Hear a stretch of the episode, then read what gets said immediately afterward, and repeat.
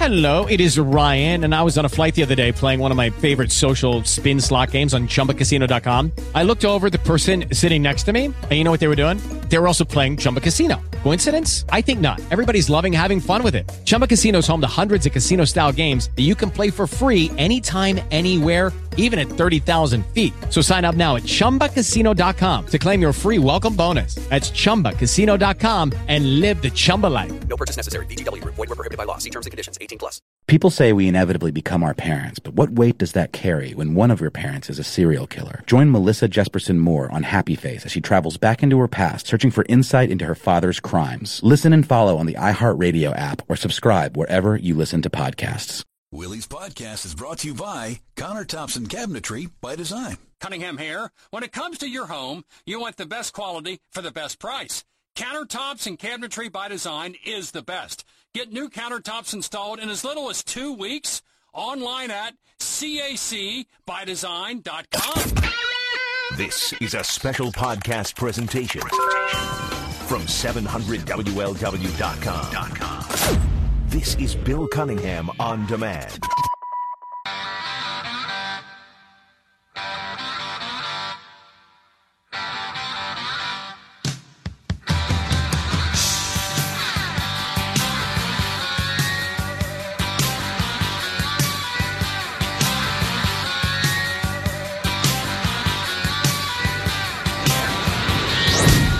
Willie.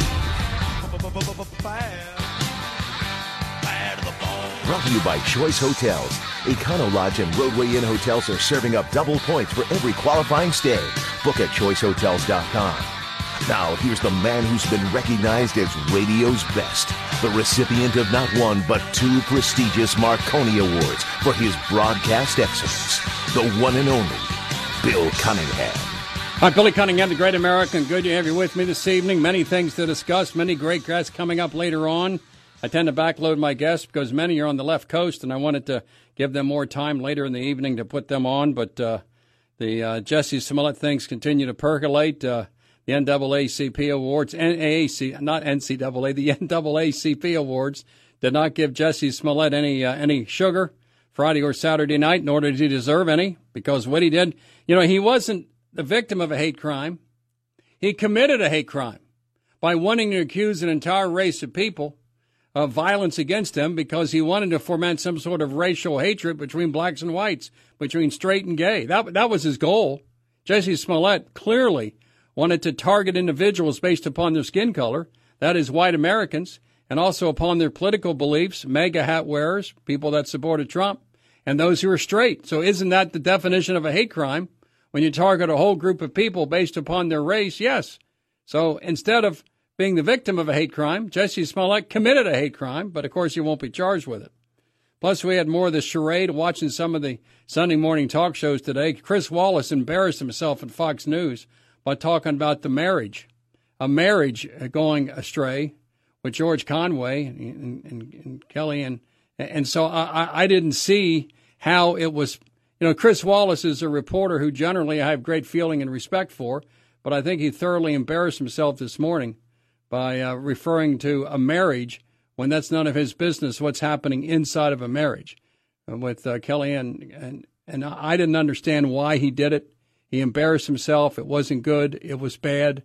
It was ugly. He should not have done it. And by doing so, he kind of embarrassed himself instead of dealing with the issues, as Chris Wallace often does. This morning on Fox News, he really did not deal with the issues. He got into personal salacious materials, which I thought were completely inappropriate. So we'll move on from that, and uh, we wish everyone in the White House that what they have to go through is incredible. Almost almost every morning, the president is being crucified by the mainstream media and by Democrats, even though he's been found innocent of so many things. It doesn't make any difference, does it?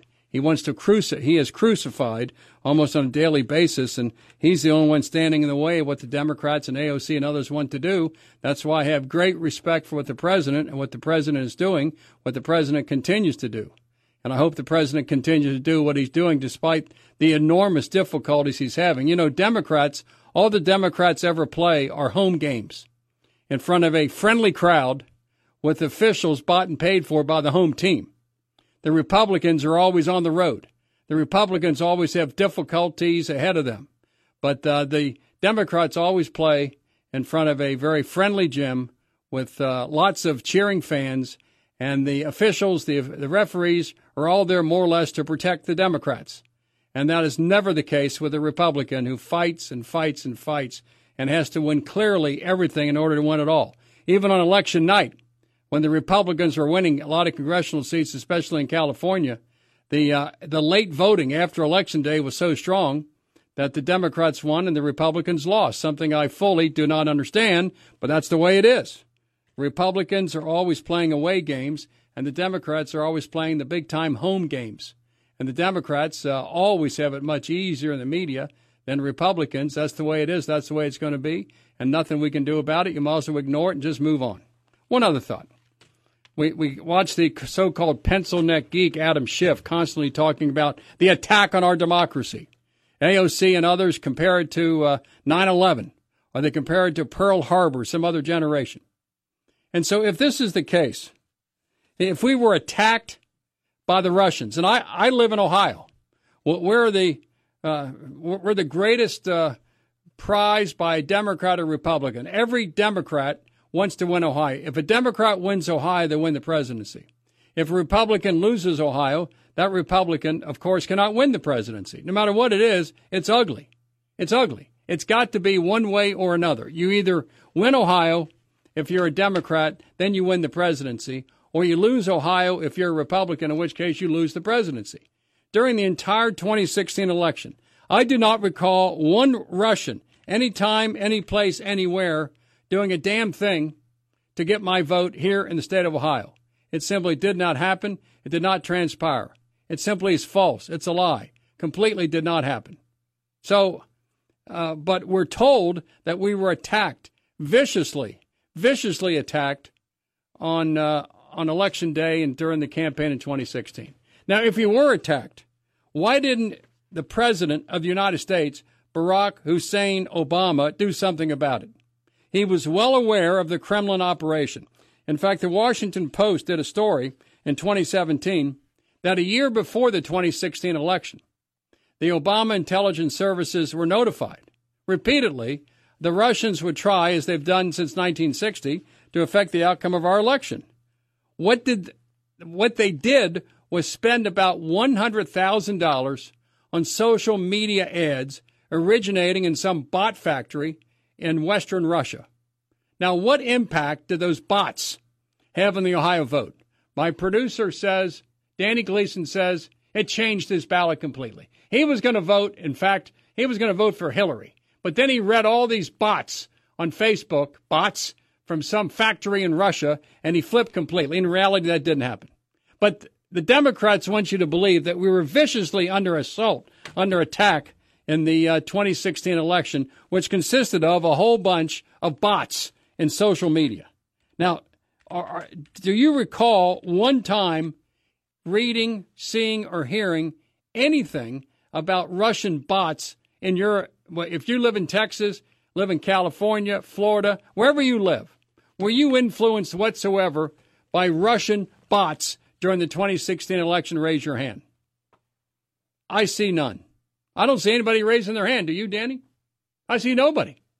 That means it was completely irrelevant. But assuming it happened, assuming they wanted to impact the election and tip the whole thing toward Trump, which I have some question about because Hillary would have dealt much more softly with Russia than Trump is dealing with Russia. Nonetheless, what did Obama do during this vicious attack similar to 9 11? The answer is nothing. He did zero, zilch, nada before the election. Reporters like Michael Isikoff says that uh, Obama did not want to do anything because it feared it would spark a public outrage. What the hell's that? He also, President, quote, President Obama did not want to be perceived as interfering in the election himself on behalf of Hillary Clinton. Unquote. That is a bunch of crap because he did interfere. He spied the Obama administration officials appointed by Barack Hussein Obama spied on the Trump campaign, on the Trump transition, and on the early months of the Trump uh, presidency. That's what they did. They spied comp- uh, often. And, and so when Obama says, well, I didn't want to interfere in the election, when he did interfere, that was a bunch of crap. If Obama really had concerns that Russia might be working with members of the Trump campaign to influence the outcome of the election, it is curious that his administration failed to coordinate with candidate Trump to investigate the FBI suspicions and take any steps that might be necessary to rid his campaign of Russian saboteurs.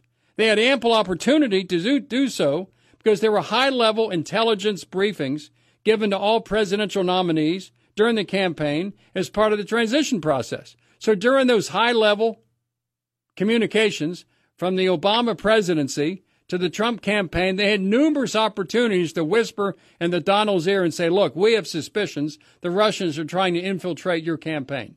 They didn't do it one time, not once, because it didn't happen. Instead, Obama administration officials issued vague warnings to Trump and Clinton to be on the lookout for Russian infiltrators.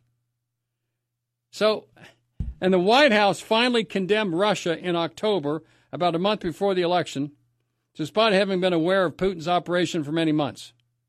So think about that. If in fact you would compare the activities of Russia in July, August, September, October, November to 9 11. What did George Bush 43 do about 9 11? All, all hell broke loose. So if this was similar to 9 11, what did Obama do?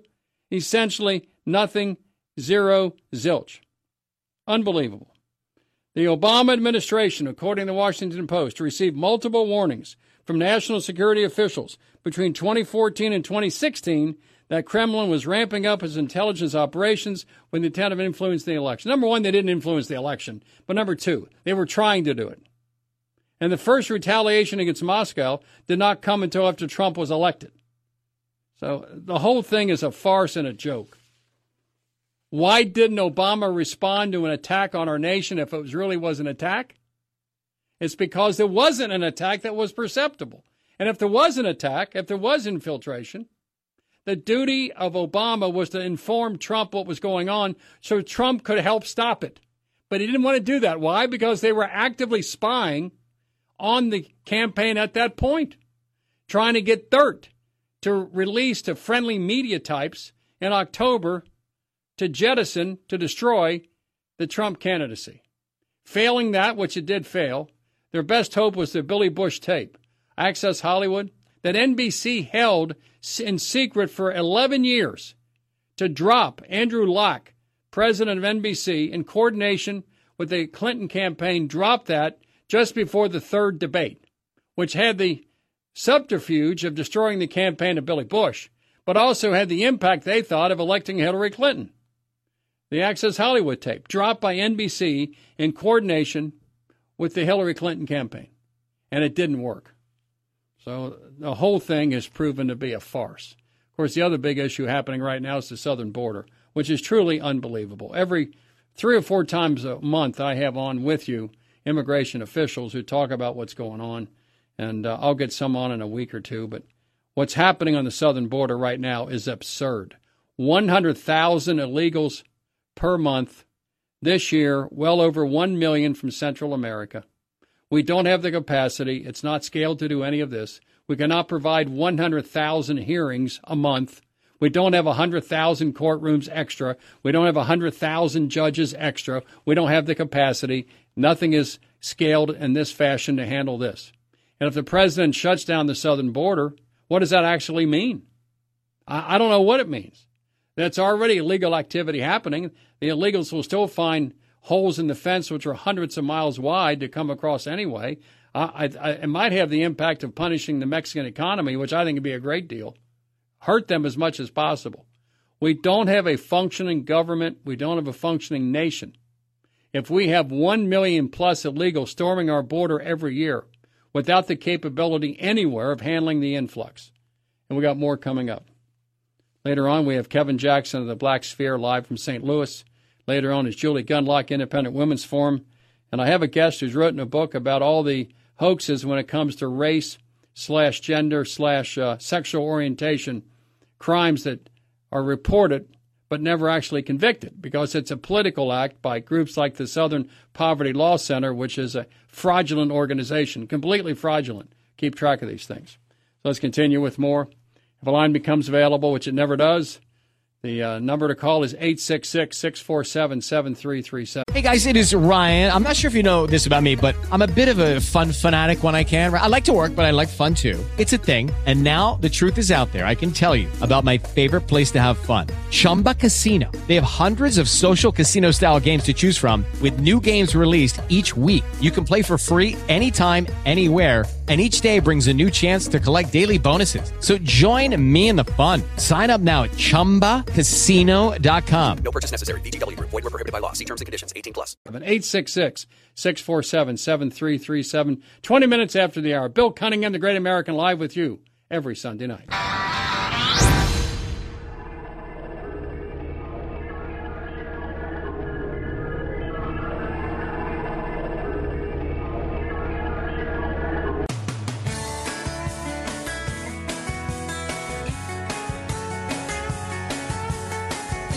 Right, Billy Cunningham, one last thing about the incapability of the media to actually objectively report the truth. Because if there was an attack on our nation in the 2016 election, the guy in charge of the presidency should have responded to the attack. Would you agree? Did FDR respond to the attack on Pearl Harbor? Did Bush return, respond to the attack on 9 11? Did Obama respond to the attack in 2016? Hell no. So how about blaming the guy in charge instead of the guy coming in? Nonetheless, one other sidelight of this whole Mueller Russian collusion delusion is what did Mueller know and when did he know it? I strongly suspect that Rod Rosenstein and Robert Mueller and the FBI knew very early on that there was no there there, that there was no Russian collusion delusion. And, I reference an email between uh, Strzok and Page, Peter Strzok and Lisa Page, the star-crossed lovers.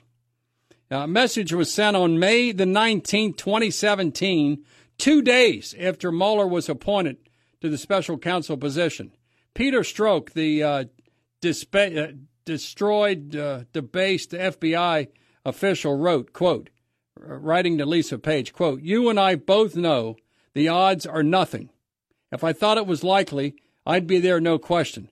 I hesitate in part because of my gut sense and concern. There's no big there there, unquote. Now, how would Peter Strzok and Lisa Page know? They were wiretapping the Trump campaign in real time. So they knew as the conversations were being recorded, as the moles and spies were reporting in real time daily, that there was no connection, no collusion between the Trump campaign and Russia. They knew it. And so in May of 2017, they wrote each other saying, well, we both know there's no there there. So why did Mueller spend almost two years looking for something that everyone knew didn't exist? Why did he stretch it out so long? Did he want to stretch it past the November 2018 elections? Absolutely. He wanted to keep the game going. The game was valuable. We know FBI attorneys, Lisa Page's testimony, they had no evidence in collusion in July 2016, nor did they have any by May of 2017 when Rod Rosenstein made the decision to appoint Mueller.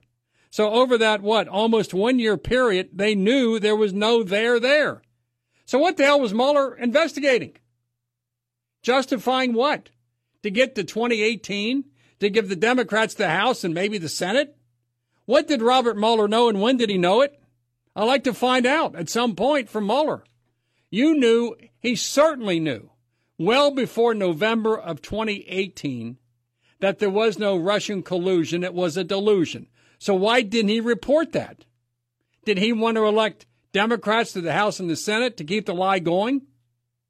I hope so. I hope so.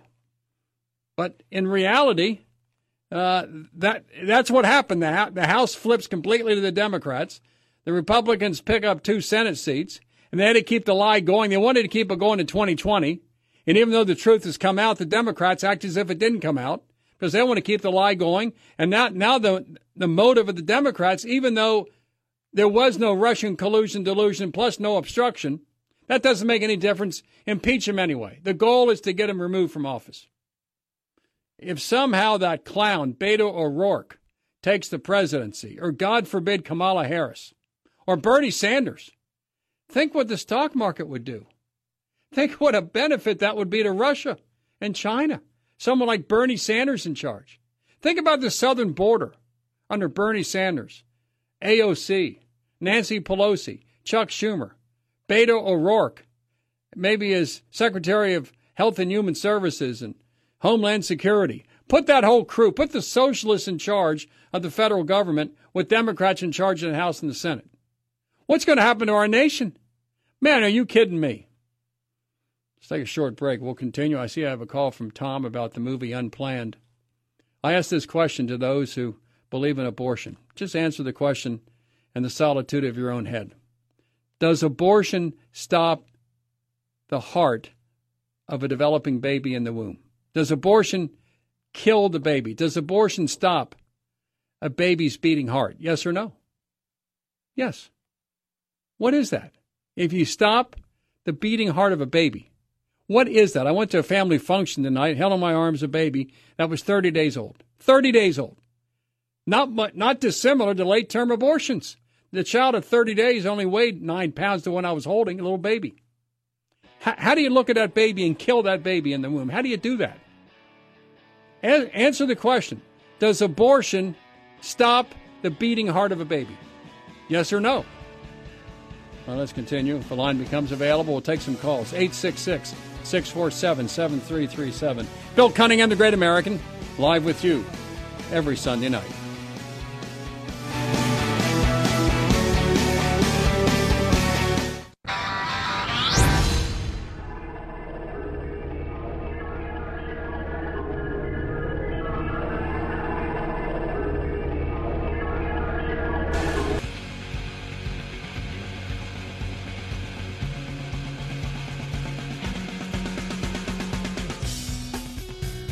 All right, Billy Cunningham, the great American.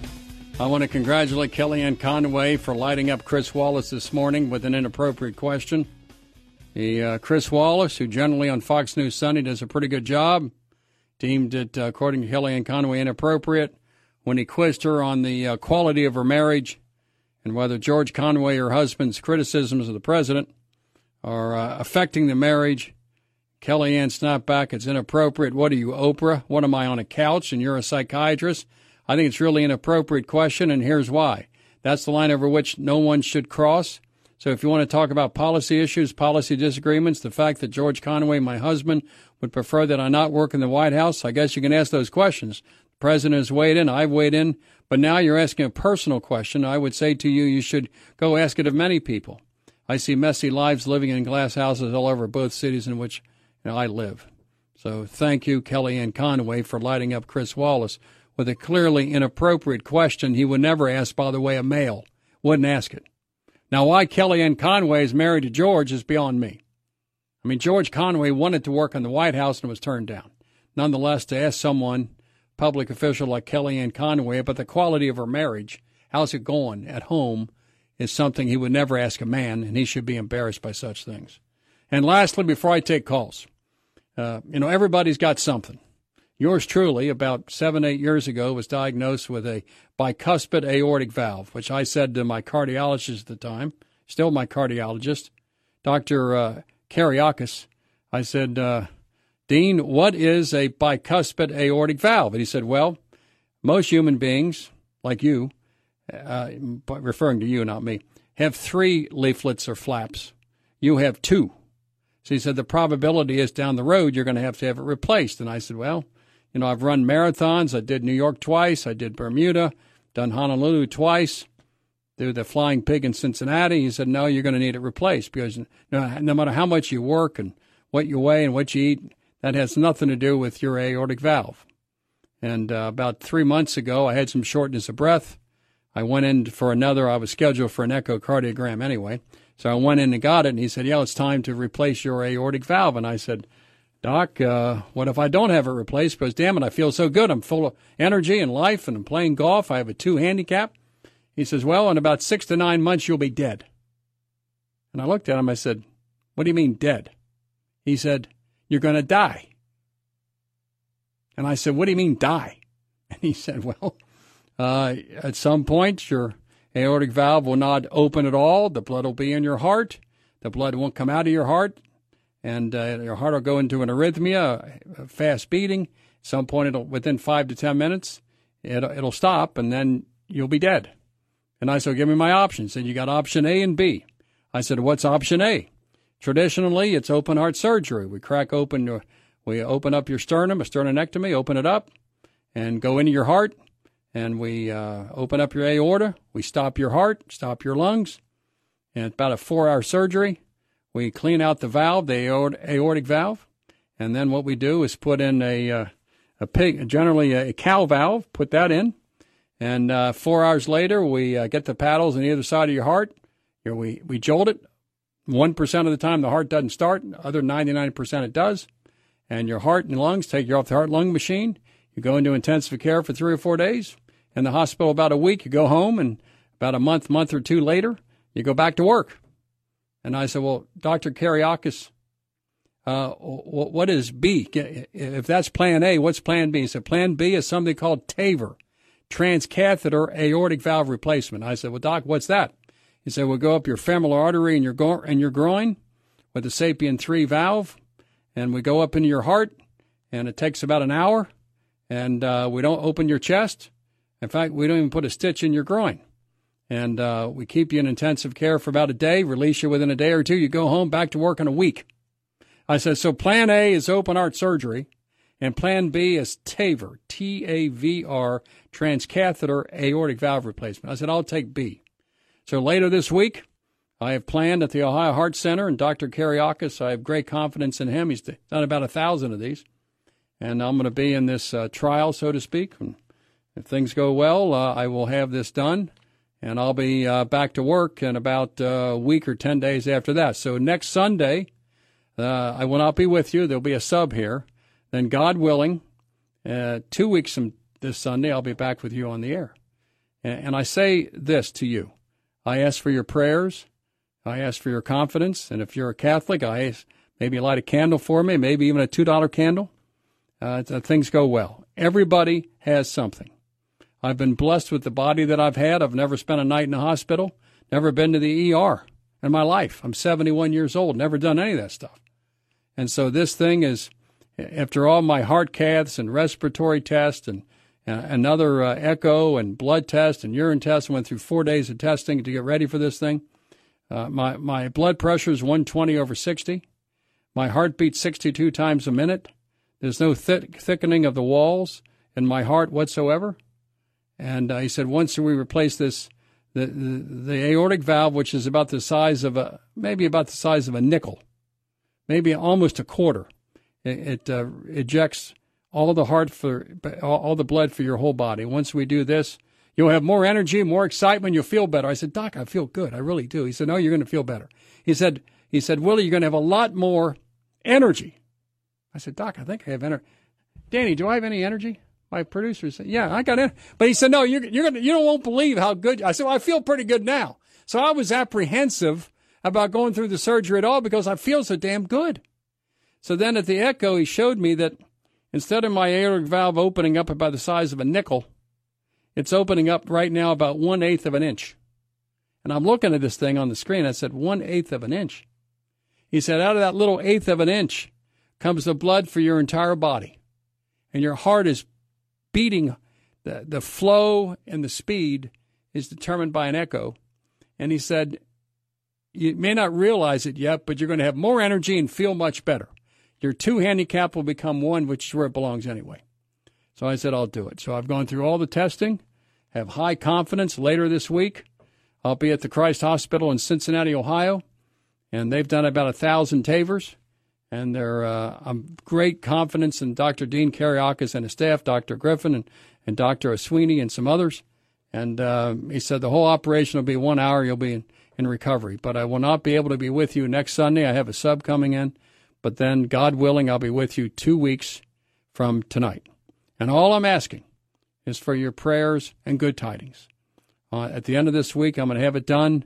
And if you want to go on my Twitter account, I'm going to update my Twitter account uh, two or three hours after surgery. I'm going to be twittering out what's going on. And uh, if you want to write it down or go online, it's uh, it's at Willie, W I L L I E, W I L L I E, 700, the letters, I'm sorry, the number 700, W L W, at Willie 700 WLW. And if you go on my Twitter account, I'm going to update you at the end of this week, telling you uh, what's going on, and hopefully good tidings. All I'm asking is your prayers. That's all I'm. That's all I'm asking for.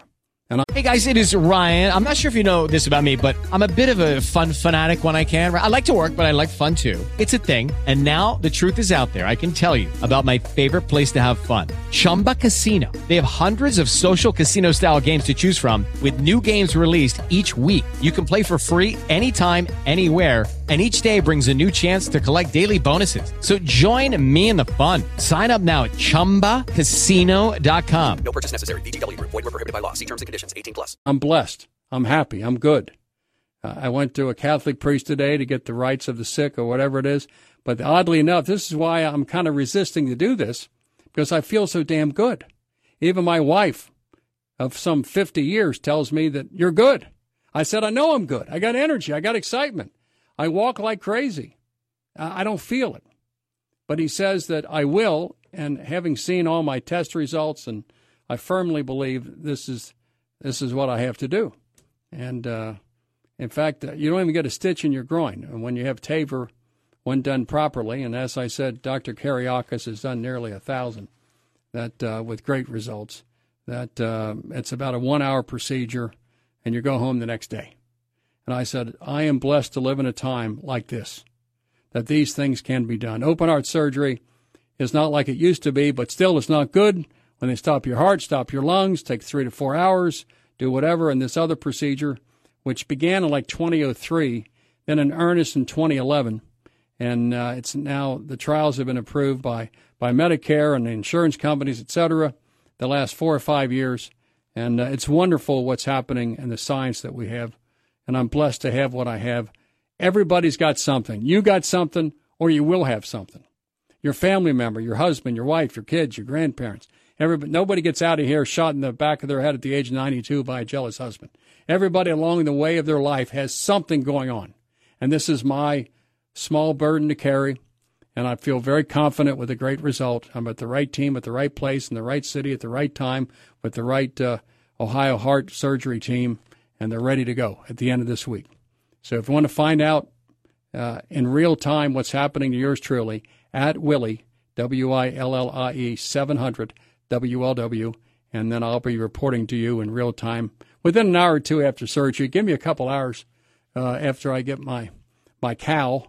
This may stop me from eating any more hamburgers or steak, uh, but nonetheless, uh, some cow is going to give his or her life for my little valve he said, My other three valves in my heart are great, and uh, the blood pressure is great, and the heartbeat is strong, and I, just that little nickel sized valve needs to be replaced, and I'm confident it'll be done well. So let's continue. Get back to the issues. We have Tom in Detroit, we have Sherry in Memphis, we have Bob in Cleveland, we have calls from Florida, Wyoming, and California. Bill Cunningham, the voice of the common man and woman, live with you every Sunday night.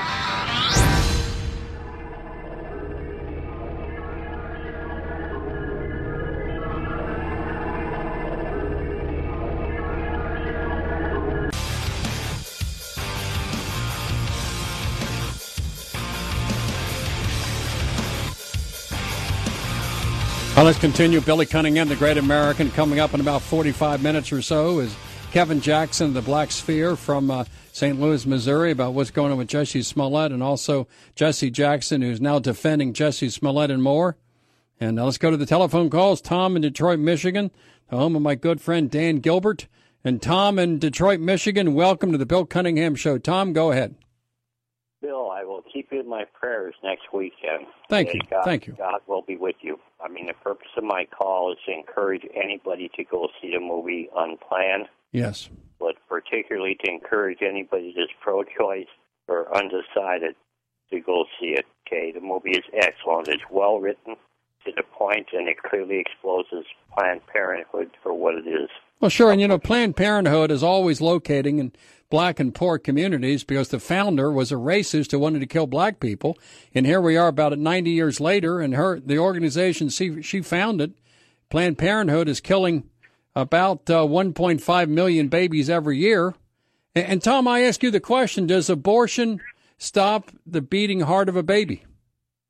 Yes. Yes. If you can see the, if you can see the eyes move, Yes. okay, or the feet move, it's alive. I, Okay, I, I, I, wholeheartedly agree with you. I don't think it's asparagus. I don't think it's a couch.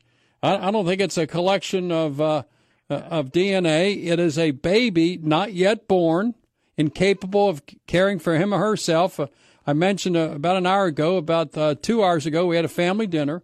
I held in my arms a one month old baby boy who weighed who weighed about nine pounds at this point, little, little thing. And I'm thinking, this is the size of babies murdered in their third trimester in this country. They say 17% or so are third tri- trimester. That's about 200,000 babies a year in the third trimester.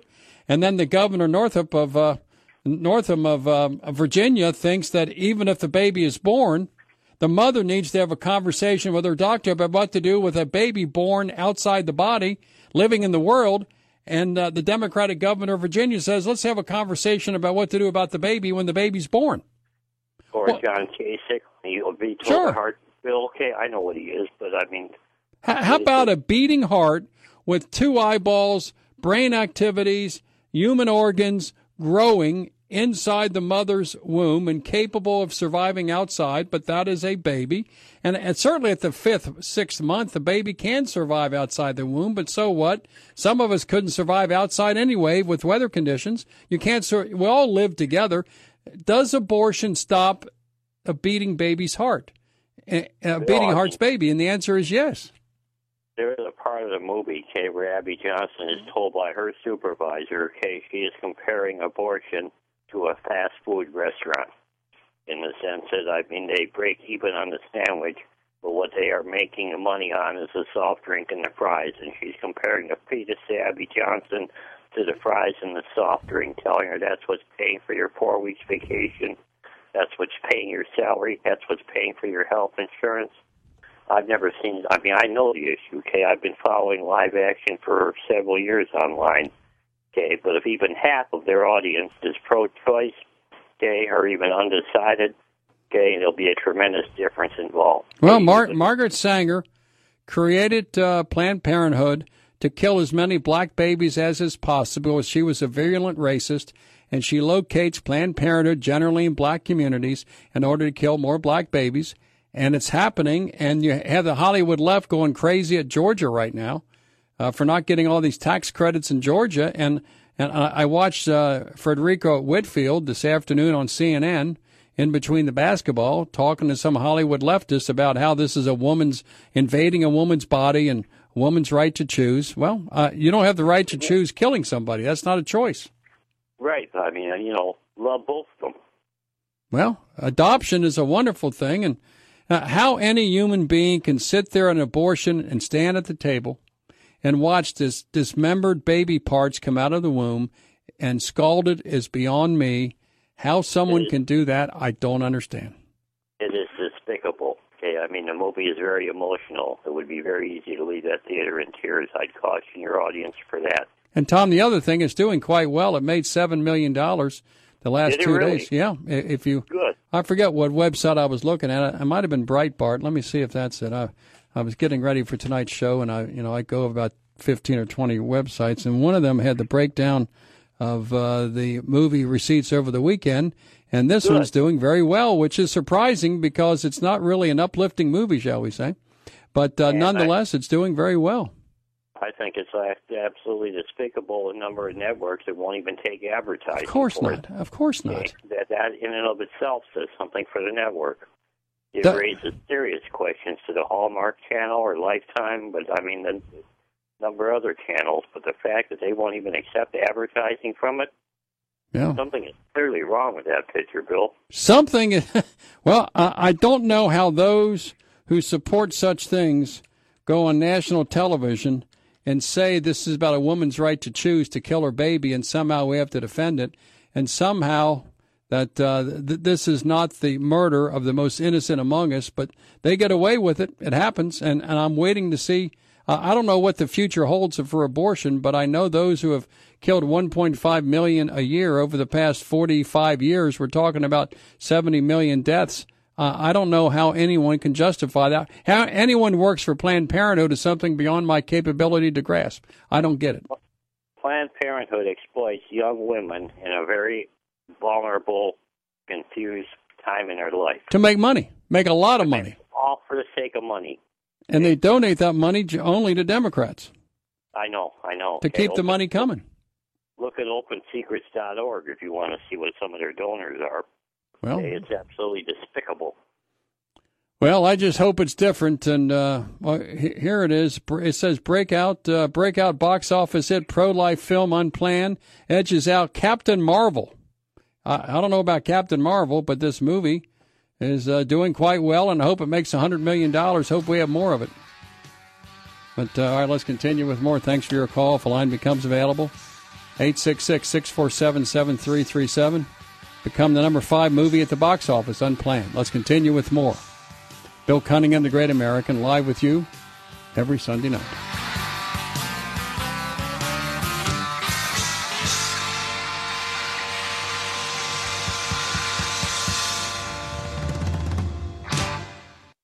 Why pay your hard earned money to join an organization that fought tooth and nail for a government run healthcare system? One that scripted portions of White House speeches behind closed doors to ensure the passage of the Affordable Care Act? The organization that stood against tax cuts for middle class Americans and small business owners? That's AARP. Join AMAC instead, the conservative alternative. AMAC offers the same kinds of money saving benefits of AARP without the liberal agenda. Become an AMAC member right now at amac.us slash radio. AMAC fights for your values, protecting our borders by enforcing common sense immigration laws, supporting small business, and standing up for your individual God given freedoms. AMAC is the way to go. Stand with AMAC as they fight the good fight by becoming a member today. The benefits are great, but the cause is even greater. Join right now at amac.us slash radio. That's amac.us slash radio. AMAC is better. Better for you. Better for America.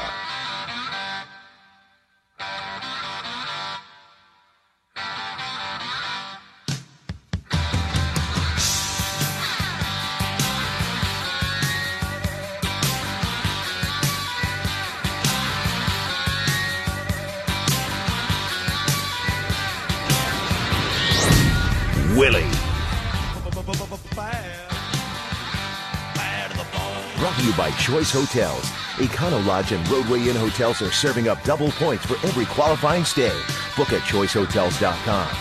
Now, here's the man who's been recognized as radio's best, the recipient of not one but two prestigious Marconi Awards for his broadcast excellence, the one and only Bill Cunningham. And by the way, you know, politically, the Democrats want to use women against Republicans, especially the president, because uh, they want to uh, fear and intimidate, uh, put fear and intimidate women into voting only for Democrats because Democrats care about women and Republicans do not. Even though Republicans, I think, have mothers and sisters and wives and and girls and daughters and grand granddaughters. That don't make any difference. Tonight, the Virginian Pilot, which is a website in Virginia, reports that Vanessa Tyson and Meredith Watson, who have alleged that Lieutenant Governor Justin Fairfax sexually assaulted them years ago, has granted interviews to CBS News. Tyson alleges that uh, Lieutenant Governor Fairfax assaulted her while the pair were working at the 2004 Democratic National Convention in Boston, according to Time magazine. The uh, quote, while uh, we were in a hotel room at the convention, according to uh, media accounts, uh, this went on within a hotel at the convention, that uh, there was a consensual kiss that took place, but then uh, Fair- Fairfax caught me off guard by uh, grabbing my head, unbuckling his pants, grabbed me by the back of my head, and forced me to perform oral sex on him. That's according to Miss Tyson. Similar events were told by Meredith Watson, who accused Lieutenant Governor of raping her in 20 in the year 2000, and they were both students at uh, at Duke University. So uh, we'll see how the media covers the peccadillos of the uh, black lieutenant governor, Justin Fairfax, having dropped completely the comments of the Democratic uh, governor, Ralph Northam, who uh, posed for racially charged photo in medical school, and also had those comments to make about uh, when a baby's born alive, the mother and the doctor need to have a conversation. So Northam refused to resign, went on a public apology, listening tour, remains in office. the other Democrat lieutenant governor is being charged. I, am not sitting here telling you it's right or wrong. I do not know, but I'm anxious this week to see how CBS News plays the interviews with Vanessa Tyson and Meredith Watson, whether or not it actually happened I would much prefer that these women who claim such things actually go to the police and charge. Hello, it is Ryan, and we could all use an extra bright spot in our day, couldn't we? Just to make up for things like sitting in traffic, doing the dishes, counting your steps, you know, all the mundane stuff. That is why I'm such a big fan of Chumba Casino. Chumba Casino has all your favorite social casino style games that you can play for free anytime, anywhere with daily bonuses. That should brighten your day a little. Actually, a lot. So sign up now at ChumbaCasino.com. That's ChumbaCasino.com. No purchase necessary. VGW. Void were prohibited by law. See terms and conditions. 18 plus. These individuals with crime. See, Time Magazine. Does Time Magazine exist anymore, Danny Gleason? I, I, I don't know. According to Time Magazine and Virginia Pilot, they report that these two women say they were raped. Penetration, you know. If that happens, what are you supposed to do? Wait 10 to 15 years and then accuse someone of an assault that cannot be proven one way or another? If both these women, Vanessa Tyson and Meredith Watson, actually gone to the police that night or the next day or a couple days later and said, This is what happened time, place, and manner, there was available witnesses, what went on, what didn't go on, who was where, is much easier to pursue those things now than uh, 15 or 20 years later, isn't it? So uh, I'm not saying it's right or wrong. I, I don't know. In, in the case of Brett Kavanaugh, the country came to a stop for like a month. The stories were tracked down. The names given by one of the women who said that Brett Kavanaugh sexually assaulted her, the actual people whose names she gave said it didn't happen. Right? Didn't happen. Not true. So it would have been much easier at the time to track that down. Not in, in, in their cases, it was 35 years later. Uh, this is 2000, 2004. I do not believe or disbelieve Vanessa Tyson or Meredith Watson. They're going to claim it happened. I would assume Lieutenant Governor Justin Fairfax will say it didn't happen. And we don't have anything else to go on. So, but I understand the 2004 assault. There's a 15 year statute of limitations. So, you know, with, uh, with Tyson, Vanessa Tyson, she has the ability to file a criminal charge against uh, Lieutenant Governor Justin Fairfax. I would assume, I don't have the 2004 convention in Boston, probably took place in August or September, right? Of 04, 15 years, 2019. She has the power right now to actually file a criminal charge. Let the police decide these things. That's my viewpoint. What's yours? Let's continue with more. If a line becomes available, 866 647 7337. Let's go to Sherry in Memphis, the home of the king. Sherry, welcome to the Bill Cunningham Show. Sherry, go ahead. Hi, Bill. I love to listen to you on Saturday night. And I want you to know that I'll be praying for you. I wrote myself a note. I won't forget to be praying for you over the weekend. Thank you. I need some prayers later this week. I'm going to have it done at the end of the week. My doctor tells me with my aortic valve, which is calcified, he tells me that within a week I'll be back to work. And so I anticipate two weeks from tonight to be with you again. Well, you know what the Bible says. One of, verses, one of the most known verses in the Bible, and it's in there five times with God, all things are possible. So this can go really well for you. I believe it will. And everybody's got something. You got something or will have something.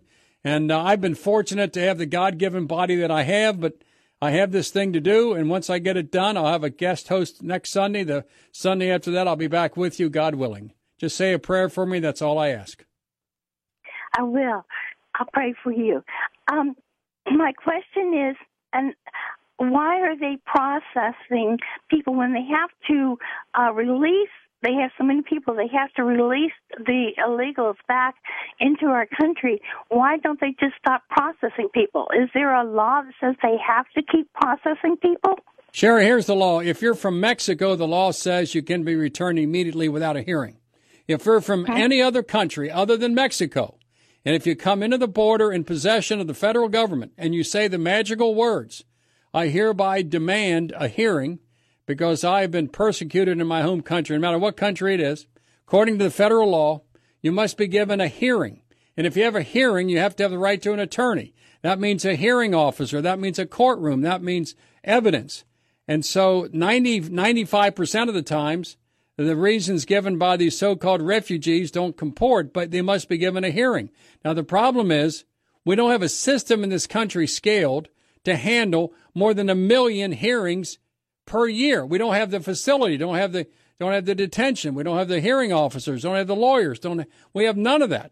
And so what they're doing now, because we're overwhelmed and they're in custody and control, used to be in the good old days when you came across the border illegally, you would try to avoid ICE. Now you go up to ICE and you say the magical words as told by the coyotes. And once you say those words, you're supposedly given a hearing date. You can't go into detention because there's no room.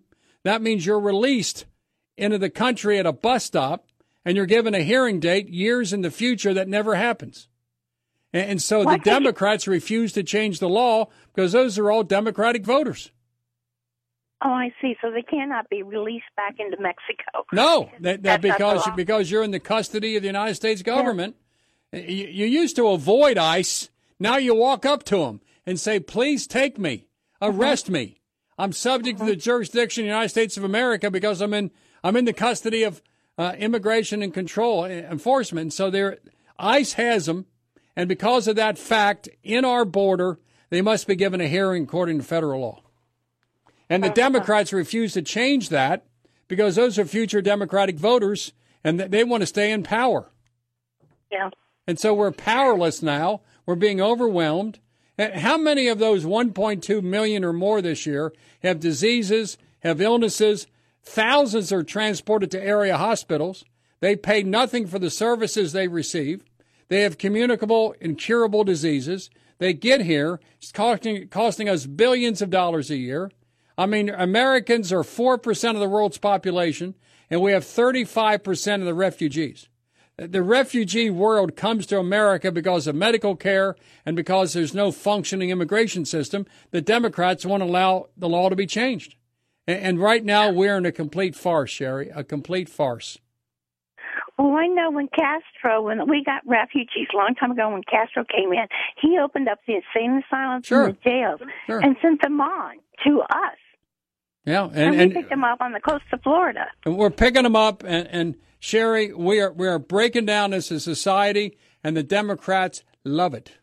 Let's continue with Brian in Indianapolis, the home of uh, the Colts and so much more. Brian in Indianapolis, welcome to the Bill Cunningham Show. Brian, go ahead.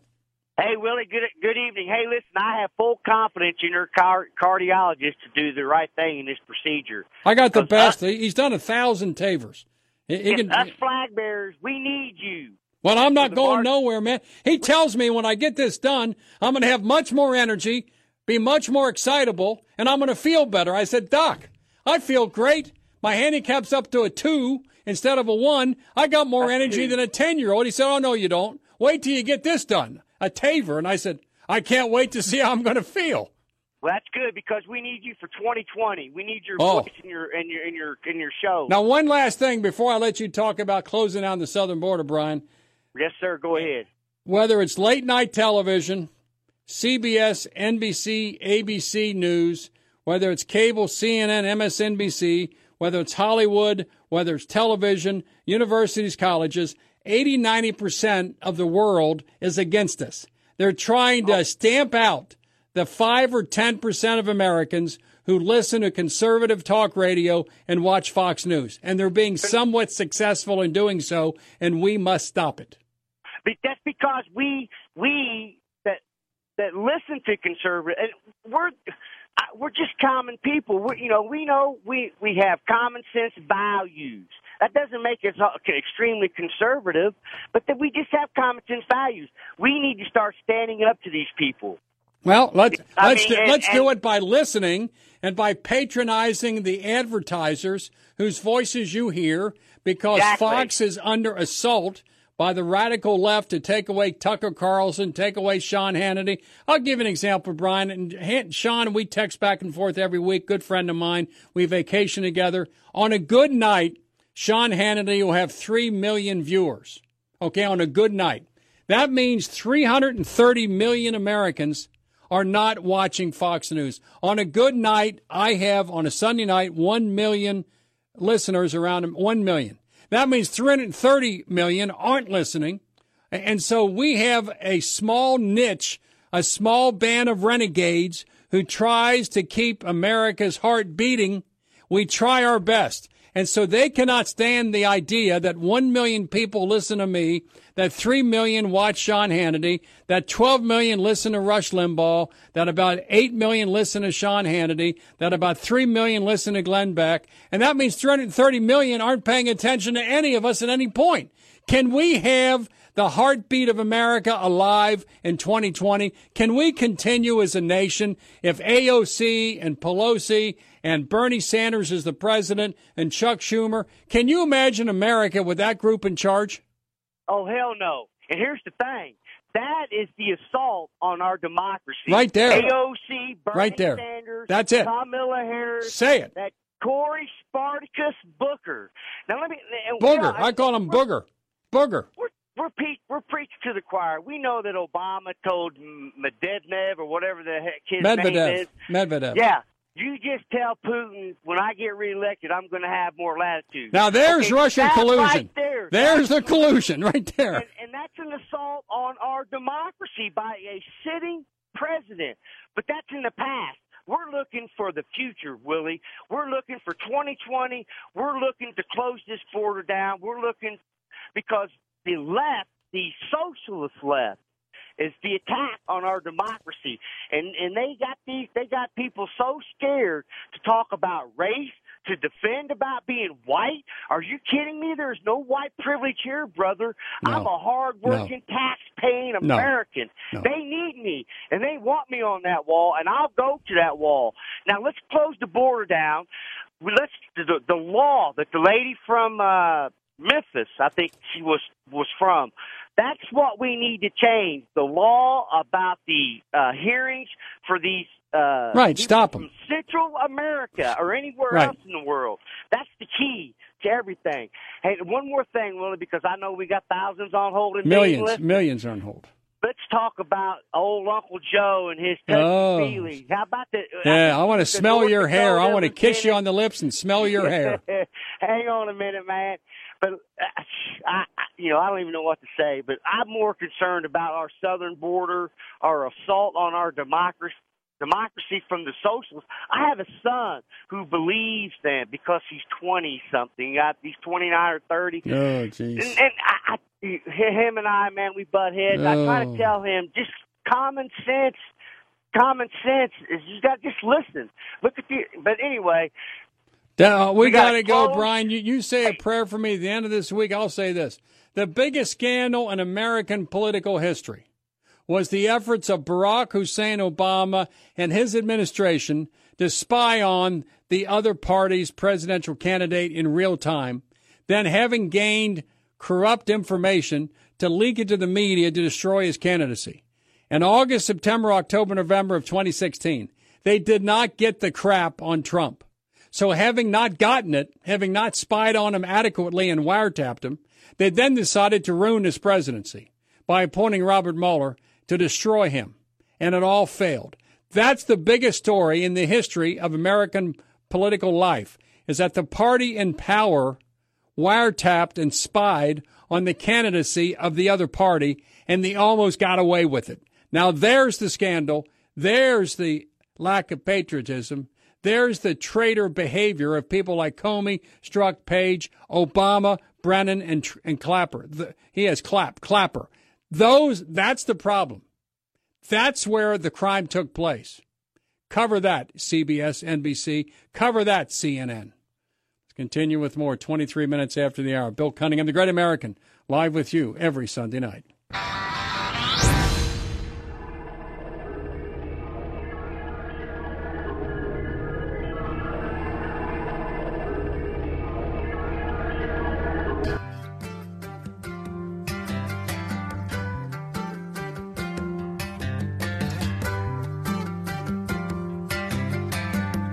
Coming up in about uh, six or seven minutes, I'm going to put a call into Kevin Jackson of the Black Sphere in and around St. Louis, Missouri, to talk about Jussie Smollett, who didn't win a damn thing at the NAACP uh, Image Awards, although he was roundly defended by the honorable one, Jesse Jackson, whose uh, crocodile tears on election night in 208 meant to me that the gig was up and he couldn't fleece people anymore for millions of dollars.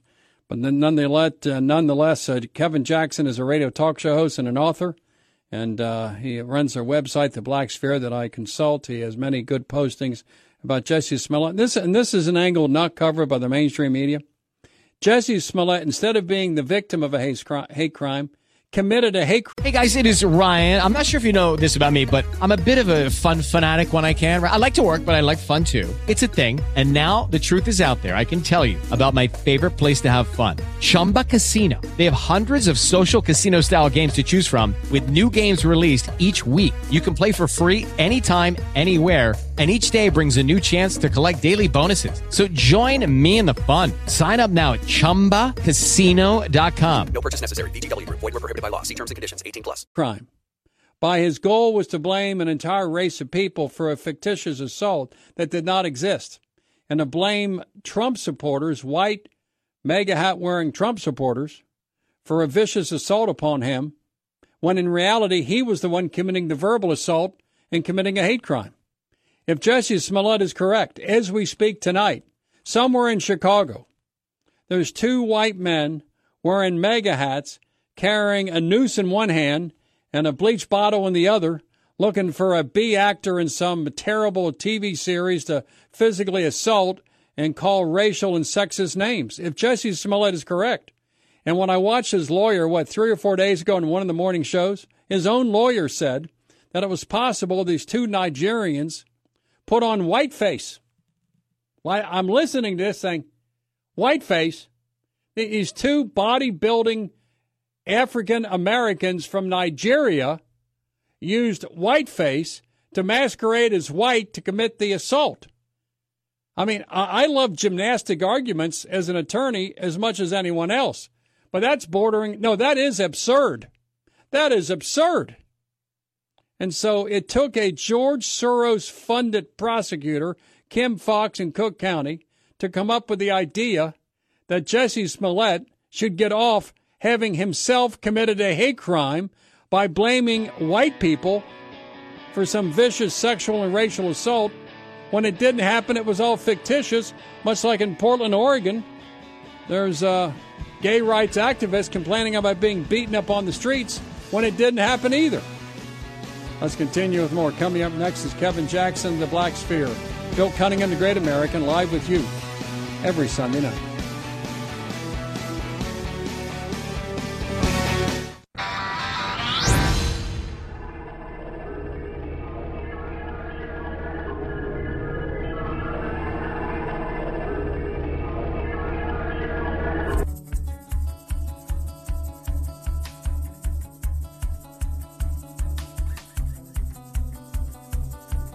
All right, Billy Cunningham, the great American, joining me now. Somewhere in and around St. Louis, Missouri, is uh, Kevin Jackson of the Black Sphere. He's an author, radio talk show host, runs the Black Sphere, and much more. Kevin Jackson, welcome again to the Bill Cunningham Show. Kevin, how are you? Good to talk to you, Bill. Now, uh, let's talk first of all about your friend Jussie Smollett, who's driving us all just nuts. But before I, I want you to step back. My friend. I, I want you to step back and take a look at where we are. You got Stacey Abrams in Georgia that like refuses to concede the election, and the governor's been in office about three months because she said something was wrong. I don't accept it. You got uh, you got uh, the Florida governor's race. I imagine is over, but the Democratic uh, nominee in Florida doesn't really believe he lost the Florida seat to Ron DeSantis. You have the Hollywood leftist who paid hundreds of thousands of dollars to get their kids where they didn't belong because they felt they were entitled. You got the whole Russian collusion delusion that's blown up in the face of the Democrats. They can't believe that Hillary Clinton actually lost, so they refuse to accept the election. Then you got Jussie Smollett, who uh, is entitled. I imagine he's rich. Uh, his race and his and his gayness is something he uses as a sword or a shield, depending on the circumstances. That thing's blowing up in, in everyone's face. And, and so at this point, Can we stand back and say the left is imploding? Have they figured it out yet? And should Jussie Smollett still get the NAACP Image Award? That's the funny part to me is that, you know, you've got the image of the NAACP, which I think is completely tarnished, and they decide to give a fraud uh, the NAACP Image Award. You know, what, what more can you ask? Look, this has been brewing, Bill, and um, you're talking about prosecutors now who no longer look at the crime. They look at the so called circumstances of the victim. And in the case of Jussie Smollett, here's how Foxx ruled on that, just so everybody's clear with your audience. She ruled on it as this as if what if those people really existed, those two anti um, you know, pro, I should say pro Trump pro Trump ra- racist rednecks. What if they really existed? How would we have to handle this? She's not looking at it from the standpoint of they don't exist. And Jussie Smollett is a lying scumbag, and that's the kind of the, these are the prosecutors. Um, I, I should have said lying skank, Bill, just for the, just for curiosity. Skank. But I, th- these are the types of prosecutors that are out there now that are saying, I don't care what the evidence is. I'm going to make make my decisions based on the social justice agenda of what if. Now, Bill, we don't exist. The people that they believe us to be don't exist. They only exist in the in the imaginations of the left. They want us to believe that there are people out there wanting to hunt Jussie Smollett down because he's black, also because he's gay, or because he professes to be a woman, or whatever else. They, have all their litanies, all their boxes of things that they can put people in that they claim we hate. The fact is, we don't hate them at all. But if they keep continue with this narrative we don't even have to be guilty to be guilty. No. At this point, you know, if Judge, and I guess his lawyer a couple days ago in GMA said that these two Nigerians may have been wearing whiteface. And I'm watching this woman. I said, these two big black Nigerians are wearing whiteface, and Jussie Smollett, who knew these guys, was confused? Are you kidding me? I mean, that's the level of ridiculousness we have. And, and just the idea that she would accuse them of doing that, knowing that they participated in it, and knowing that Jussie put them up to it and gave them the check, that we didn't see them buying any whiteface, but we definitely saw them buying bleach and rope. So, you know, th- th- look, this has just gone to, and I love it, by the way. I love it because there. If we, I think Donald Trump has said this. Uh, maybe he said it about uh, the the Mueller investigation, but he should have been saying it about Jussie Smollett. If you had put a gun to my head, Bill, and said, Kevin, make up the most crazy scenario where this gay black dude gets beat up in Chicago, I couldn't have done it. I couldn't have made up a crazier story. And he managed to do it, suckered these people in, at least some of them, because I think most most of the leftists knew that he was lying from the beginning. They just played along. And when he was discovered, they abandoned him. Right now, Bill, there's only one person sticking up for him. That's Anthony the Racist Anderson. He plays a big fat black dude in most of these shows out there, including Blackish. And he's the only guy that's saying, I think it's good. I hope Jussie shows up. I hope Jussie shows up as well to the NAACP awards. But the, nobody else. You're not going to see Maxine Waters. You're not going to see No. uh, Kamala Harris. You're not going to see Cory Booker or No. anybody that was standing up for him now repeat themselves.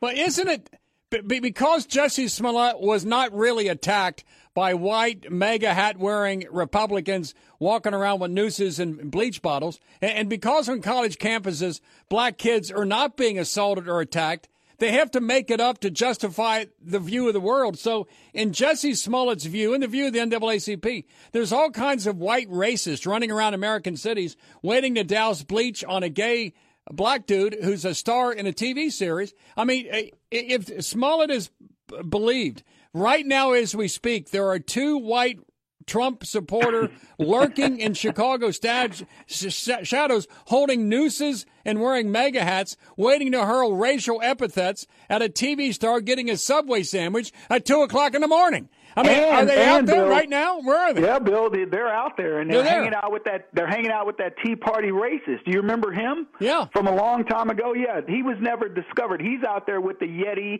and the Sasquatch and the abominable snowman and Loch Ness monster because they don't exist. And here's the thing: whether it's Smollett and this, or whether you know, and, and uh, white guys waiting to beat up on gay black guys that, that show that are on Empire, or it's cops waiting to prey on the average black citizen. Is is a guy you know is out there doing his, doing his lawn. There's a black a, a cop that's going to come by and arrest him for no reason and kill him at the jail cell. I mean, that's the the nonsense that the left wants to put out there all the time. The same, and I want people to transition this into into actual policy. So this is the same nonsense that tells you that fences don't work, you know, in, in terms of protecting the border or anything else, and and the host of other things that the left will tell you. The beautiful thing about this is it exposes all the lies of the left. It exposes the lie that Barack Obama was a good president, that he had no scandals, that you know he was a racially healing president, and Donald Trump is the one who's divisive, and on and on. I could go on the entire program telling you all the things that they tell you that they that they know are not true, but they want to sell it to us. And what Jussie Smollett and the Mueller report and a host of other things point out is how big of liars they are and to what level they're willing to go to, to, to continue their narrative. You know, Kevin Jackson, there's lots of pretending going on.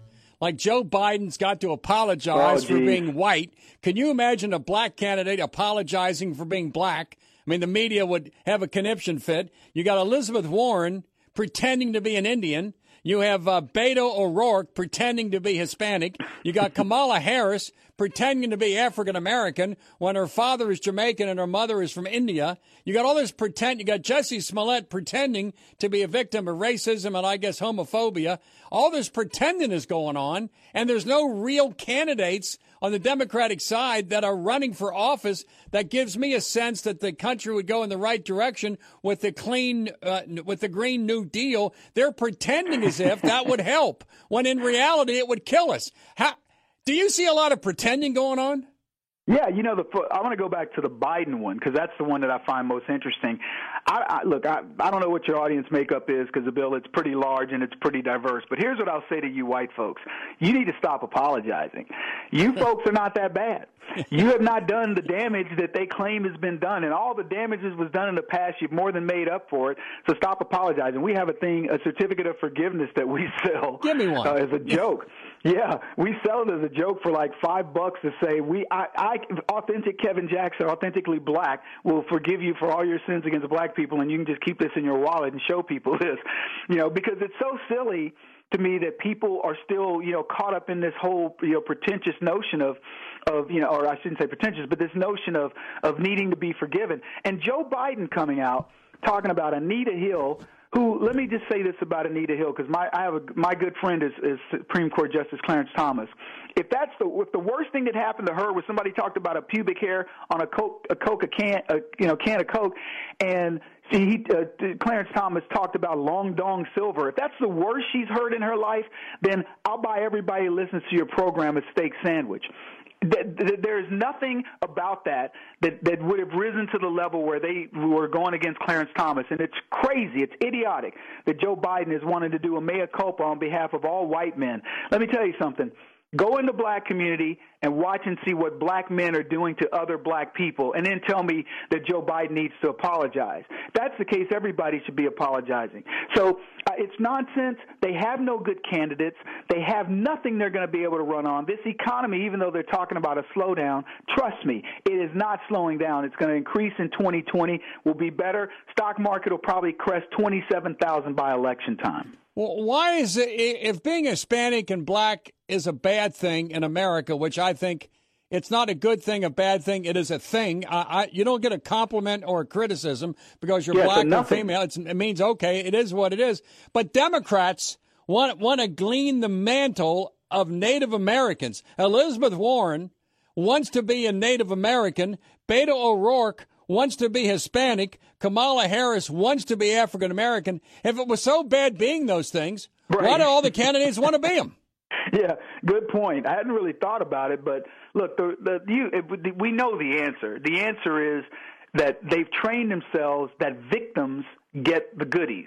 So the bigger victim you can be, they call it intersectionality, Bill. And for those that don't know some of these terminate what these words mean, these, this terminology, intersectionality means the more things you can relate to.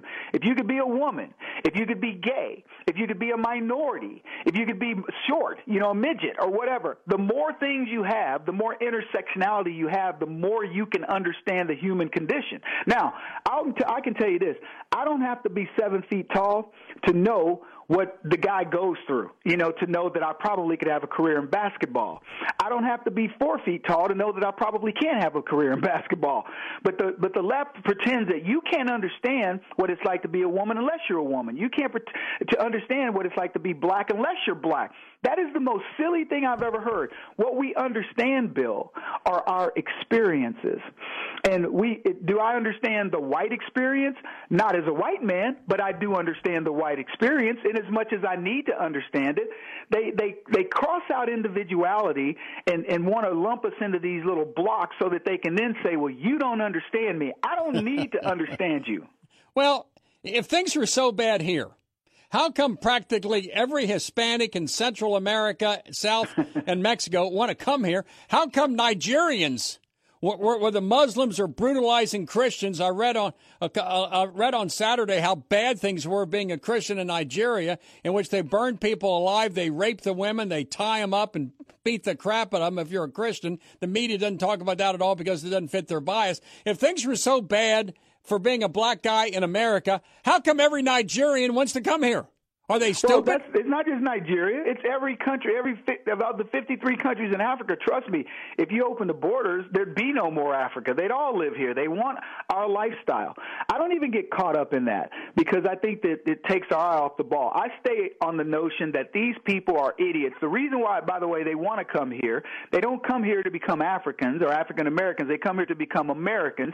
They want to be here because they want the opportunity, and that's what every nation on the world whatever their people are, all the amalgamation of people that we have in America, they all want to be one thing, and that's Americans.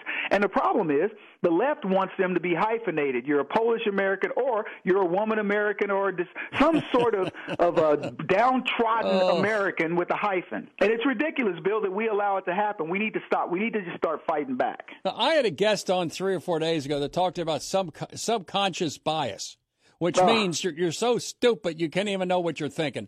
But this person made the point to me, which I argued with, that somehow as a white male that fits the privilege category, that I'm so stupid I can't realize how biased I am, how prejudicial I am. That's how st- I'm a blathering idiot. And I don't. Can, can you talk about whether blacks have subconscious bias against women and whites, or just whites have subconscious bias, whatever the hell that is?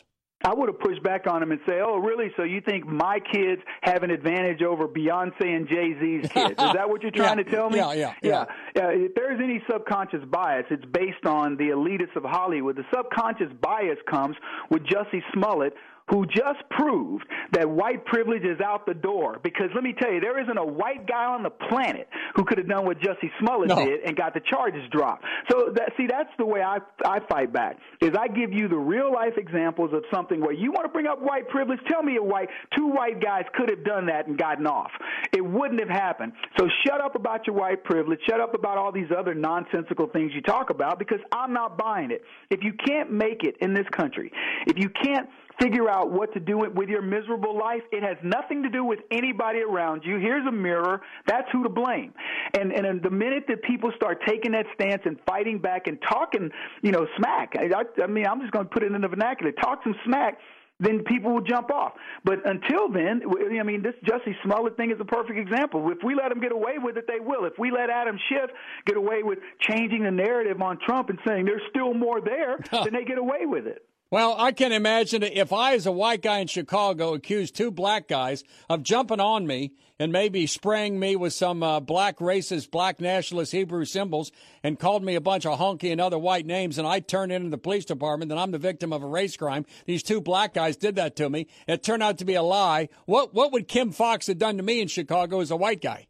Oh, you'd have been prosecuted, but, I, but let's make it better. Let's say Donald Trump Jr., somebody you know high profile. Not that you aren't, Bill, but let's say Donald Trump Jr. tried that nonsense. How, what do you think the news oh, cycle would oh, handle? Oh, oh, oh. it'd yeah. be ugly. So, it would be it would be beyond ugly. It would it would dominate the Mueller report and everything else for that matter for the next six months. And they would talk about how he tried to accuse two white two uh, black guys Oh, of doing a crime oh. that you know. So it would be racial. It would be homophobic. It would be all these other things that are going on. Just imagine if Donald Trump said two gay white men, uh, gay black men jumped me in Chicago, and you know, I mean, can, can you imagine? Oh, and it was a lie. Oh, and it was a lie. So so everything it would it would impact his his sister. It would impact his the president. Over. It would impact all of us. But guess what? Jussie Smollett can get away with it. He's a gay black man that accused two Trump supporters of doing this, knowing that it didn't happen. Made it as salacious as he possibly could. We know it's a blatant lie. And, and even when he's he's doing his mea culpas, he's not doing mea culpas. Oh, I'm, I was on drugs. I was all these other things. He gets out knowing that he's not still not com- completely innocent, and then he comes back and says, "I still didn't do it." Now that is hubris beyond belief. It was the Nigerians with whiteface. Well, Kevin Sphere of the Black, Kevin Jackson of BlackSphere.com. We got to go. We'll have fun again, and God I bless you. I did this interview in whiteface, Bill. By the way, I can't use blackface, but you can use whiteface. All right, thank you, Kevin Jackson, Take Black care, Sphere. man. Thank you. Let's con- that guy's the best. Let's continue with more. Bill Cunningham here, the Great American, live with you every Sunday night. Hi, Billy Cunningham, the Great American. Thanks for joining me tonight. Uh, coming up in a few minutes will be Julie Gunlock, Independent Women's Forum. So many women's issues are percolating. Every issue, in a sense, is a woman's issue. Believe it or not, women are about 52% of the electorate. Most people employed today in America are women. Most of the college students are women. Most of the law school students and graduates of the last five years have been women. Women are everywhere. In fact, my mother's a woman. My sister is a woman. Women are everywhere. My mother, before she died, was a woman. My women are everywhere. So I always like to hear from the female perspective to see, uh, especially on the Russian collusion delusion, which I've been calling it for about two years. Julie Gunlock's perspective on that. Later on is Professor Reilly of uh, Kentucky State University. He's written a book about all the racial hoaxes happening in America. Bill Cunningham, the Great American, live with you every Sunday night.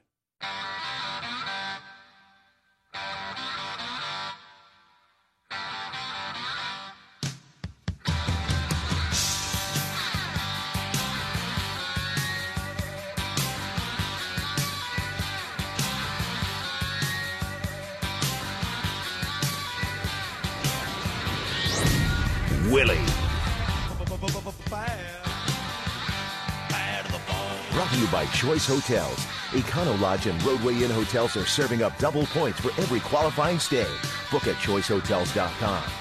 Now, here's the man who's been recognized as radio's best, the recipient of not one but two prestigious Marconi Awards for his broadcast excellence, the one and only Bill Cunningham.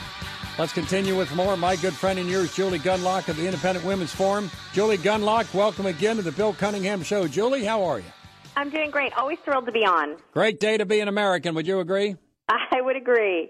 You know, I'm always happy when we have a conservative president who actually has been cleared by Robert Mueller. And I'll, you know, this is, uh, of course, this is a little bit dated, but I'll say that the best thing that happened to the president was Robert Mueller because Robert Mueller has given him a free pass, which was obvious from the beginning. Plus, his Clintonista lawyers that were with him, including Andrew Weissmann, 17 of the 19 were Democrats investigating Trump. Some attended the victory party at the Hillary headquarters on election night in 2016. Some maxed out their contributions to Hillary. So if that group has decided that uh, Donald J. Trump is pure as the driven snow, that's good enough for me. Isn't it, in a sense, having gone through two and a half years of hell, having crawled through a mile of excrement and broken glass for the last two and a half years, isn't it a positive thing? Is Robert Mueller Donald Trump's best friend? He really is. I mean, the, of course, the left wing media, we've seen it even, we saw it yesterday, we've seen it today. There are still some very stubborn members. Well, you, I'm trying to be generous there by calling them stubborn Stupid. members of the, uh, well, you know, David Corn and some other left wing media um, uh, commentators who are on the news still trying, CNN and Right. entire networks are still trying uh, to push uh, the, uh, the, the sort of conspiratorial collusion uh, message. But this has been great, and I think the American public have yet more proof. I mean, we don't we don't need just the Mueller investigation. We've got Covington. We've got uh, a number of of these these sort of missteps by the mainstream media. But this is the latest. But I think you're right. Mueller um, you know, is no friend or fan of the president, and No. he has cleared him, along with his l- largely Democrat staff. So this is a huge blow uh, to the mainstream media. It's a huge blow uh, to the presidential contenders, but it is definitely a victory for the president. You know, very sad. Rachel Maddow's lost about a half a million viewers. Uh, CNN has lost. Uh, they can't afford to lose a half million viewers each night, but they've lost them. But well, on an on a kind of a related matter, uh, I, I was watching one of the morning talk shows, and they ran down a list of polling of what the American people want. You're like you're like a conservative woman, independent women's forum. You're a wife. You're a mother. You got three kids. You want a country that's functional. And when you go over the polling of what the American people want in 2020, it makes me wonder how in the hell can Trump get reelected or any Republican? According to this poll, which is uh, consistent with other polls, 89% of Americans want, to keep pre existing conditions in their medical plan. 89%. Uh, 81% want paid family and medical leave for mothers and fathers. 68% want a higher minimum wage. 59% want uh, federally subsidized daycare. And, and so when I look at the polling, it makes me think, how in the hell do we win? But because Obamacare might be going down, the president saying we're going to have a better plan than Obamacare. Uh, When, when I see things like pre existing conditions, 89%, family medical leave at 81%, including 60% of Republicans say they want uh, pre existing conditions covered and family medical leave. Uh, People may not know it, but are they all liberals and progressives? And how do we fight this fight? How does a Republican ever get elected? Well, look, I think that one of the ways that we do that that, that Republicans get elected is they stay calm and explain the facts. Look, a higher minimum wage means lower jo- means fewer jobs, more layoffs, means companies can't grow. When we're talking about paid family leave, um, there are a lot of proposals out there that would create a new entitlement, higher taxes, a brand new government program. But IWF, the organization I work for, has actually proposed, and actually, uh, yeah, Senator Marco Rubio has taken up our proposal um, to create a system where people can dip into their own savings, me- meaning Social Security. This doesn't raise taxes, it's budget neutral, and it doesn't create a new entitlement. What Republicans have to do is listen to these polls and understand what people care about and respond. It frustrated me to no end that during the 90s, Hillary Clinton went up, at the time, first, first lady Hillary Clinton goes up to Congress and talks about socialized medicine, right? This was her great new idea, and it didn't happen. Everyone laughed at her. But this was a train that was moving. And did the Republicans fix the problems in healthcare, like like portability, okay, like rising rising medical costs and, and, and prescription medical costs? No, they didn't. They sat back, and then we got Obamacare. Republicans have got to understand that these are the issues that concern Americans, and they've got to be creative and come up with better policies. That's how they're going to get elected. You know, Julie Gunlock, Democrats are like mommy and Republicans are like daddy. And you can never outpromise the American voter more free stuff at someone else's expense. Well, Another part of this poll was that 75% of the American people want to grossly increase taxes on high wage earners. 78% want those making more than $10 million should pay above 70% of their income. And so you run these numbers and the emotional argument is strong. The reason argument takes some time. For example, it really does. Uh, when I when I was watching Squawk Box on uh, Monday, Joe Kernan, a friend of mine, he pointed out that if you take the total number of Americans who make ten million dollars a year or more, the total number of Americans that make that number are about twelve thousand Americans make that number. He said if you would confiscate their money and, and just take all their money, it would run the federal government for about two days. Right. And, and so there's not enough money in the world to pay for all the freebies like free Medicare for all, free tuition for all, retrofit every building, get rid of all the trucks, get rid of all the cars, get rid of all the airplanes, get rid of all cows, cow, cow- cows that fart, get rid of all the chickens, get rid of the goats, get rid of all that stuff and confiscate the money. Don't charge 70%. Charge 100% and Yeah. it runs the federal government for two days. So why, why can't Republicans make that argument? Well, look, I think we have a real problem with young voters in this country. Luckily, many of them don't vote. But uh, young people in this country, we're talking early to mid 20s, 20 year olds, even late 20 year olds like dear AOC, Alexandria Ocasio Cortez, um, who proposed the Green New Deal, which you had mentioned, um, which is fantasy land. It is make believe. It is pretend. It is the most laughable proposal. I spent eight years on Capitol Hill. I've never seen anything like it. It is as if an intern went in a back room and not a particularly smart one and like typed on a computer and came out with this grand new plan. And I think if you saw Mike Lee last night on Senator Mike Lee on the uh, right. the the House floor, uh, Senate floor rather having a bit of fun with it, it, it he's right. It is absolute make believe. But this this appeals to a certain demographic. We have a problem in this country also with absolutely no historical knowledge. Educational centers public schools are failing us. You look at AOC, she graduates with an economics degree and makes a fool of herself on a daily basis on Twitter and on the House floor and in House hearings, you know, in interviewing really smart people with. Hello, it is Ryan, and I was on a flight the other day playing one of my favorite social spin slot games on chumbacasino.com. I looked over the person sitting next to me, and you know what they were doing? They were also playing Chumba Casino. Coincidence? I think not. Everybody's loving having fun with it. Chumba Casino is home to hundreds of casino style games that you can play for free anytime, anywhere even at 30,000 feet. So sign up now at ChumbaCasino.com to claim your free welcome bonus. That's ChumbaCasino.com and live the Chumba life. No purchase necessary. VGW. Void were prohibited by law. See terms and conditions. 18 plus. Very, very Stupid. different degrees. And she, and, and, and a lot of experience in the economic field. So I think we have a, it's a, it's a very, very complex issue and I'm not sure what the solution is.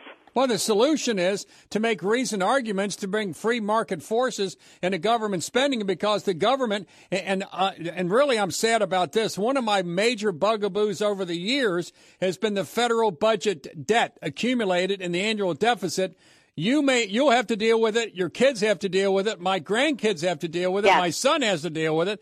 But we can't keep borrowing 1 trillion dollars every year of chinese russian and saudi arabian money to pay our bills and pass on the credit card to our future generations the responsibility of paying that interest. So when we have republicans running trillion dollar annual deficits with the federal debt above 22 trillion much less the democrats you throw on top of that 100 trillion dollars for the the new Green Deal, my God, we're out of business. And they can't sell the idea that the evil rich can go out and, and, and tax them a little bit more and they're not going to change their behavior. Confiscate the money. Confiscate their income. It might run the federal government for 10 days. The other money comes from middle class Americans through job creation. And so if in this time when we had, we had Trump and the Republicans, House and the Senate running trillion dollar deficits, what argument do normal people like you and I have to those who say Republicans are not uh, spend and not tax Republicans with trillion dollar deficits, and we're the same as the Democrats. Give me an argument that I can use because I can't think of one. Well, you know, I mean, part of the problem is that many of the of the proposals that we're seeing out of the Democrats is re- really based on envy, envy of those who ha- have a lot of money. And so the answer really, it's like you said earlier, it's a simple thing to say to people. It's not worth even explaining to them. Let's just do the easy thing. Let's say we have free health care. Let's say we have free, free education. And they also often throw in these words like, it's a right. It's a right to have a college degree. It's a right to have uh, free health care. So it is very complicated. It's very, very, I mean, I don't have an argument. I'm sorry. I, I don't know that I do have an argument, but I do know that the Republicans have got to be able to learn to communicate with this public and, and, and explain complex policy solutions in ways that are more understandable. I think that is the major problem with the Republican Party, partly because, frankly, our solutions are more complex. But that really is critical. And again, being creative, finding, for instance, when I when I talked about our paid leave pro- program, finding budget neutral free market ways where people spend their own savings, their own hard-earned dollars, is a much better way than creating an all an entirely new um, entitlement plan that will tax all Americans. You know, pre-existing conditions. Everyone has a health problem. Everyone has a crisis, either presently or in the future. Everyone has a mom or a dad that's going to use the healthcare system. Everyone's got a son, a husband, a wife that has a healthcare problem now or will have one. It's extremely expensive. I had on an expert uh, several Sunday nights ago who said that the reason that uh, those who pay their own insurance premiums, we all pay them directly or indirectly anyway, but that those who spend two to five thousand dollars a month with large deductibles are paying for about 25 million illegals that are here, along with those on Medicaid that generally pay nothing, which the total number might be 40 to 50 million Americans pay little or nothing into the medical system. So those who do pay must pay grossly amount, grossly more money to pay for everyone who's not paying. And I don't see how that changes. I don't want to live in a society where people are living and dying on the streets. I want people to have minimal health care.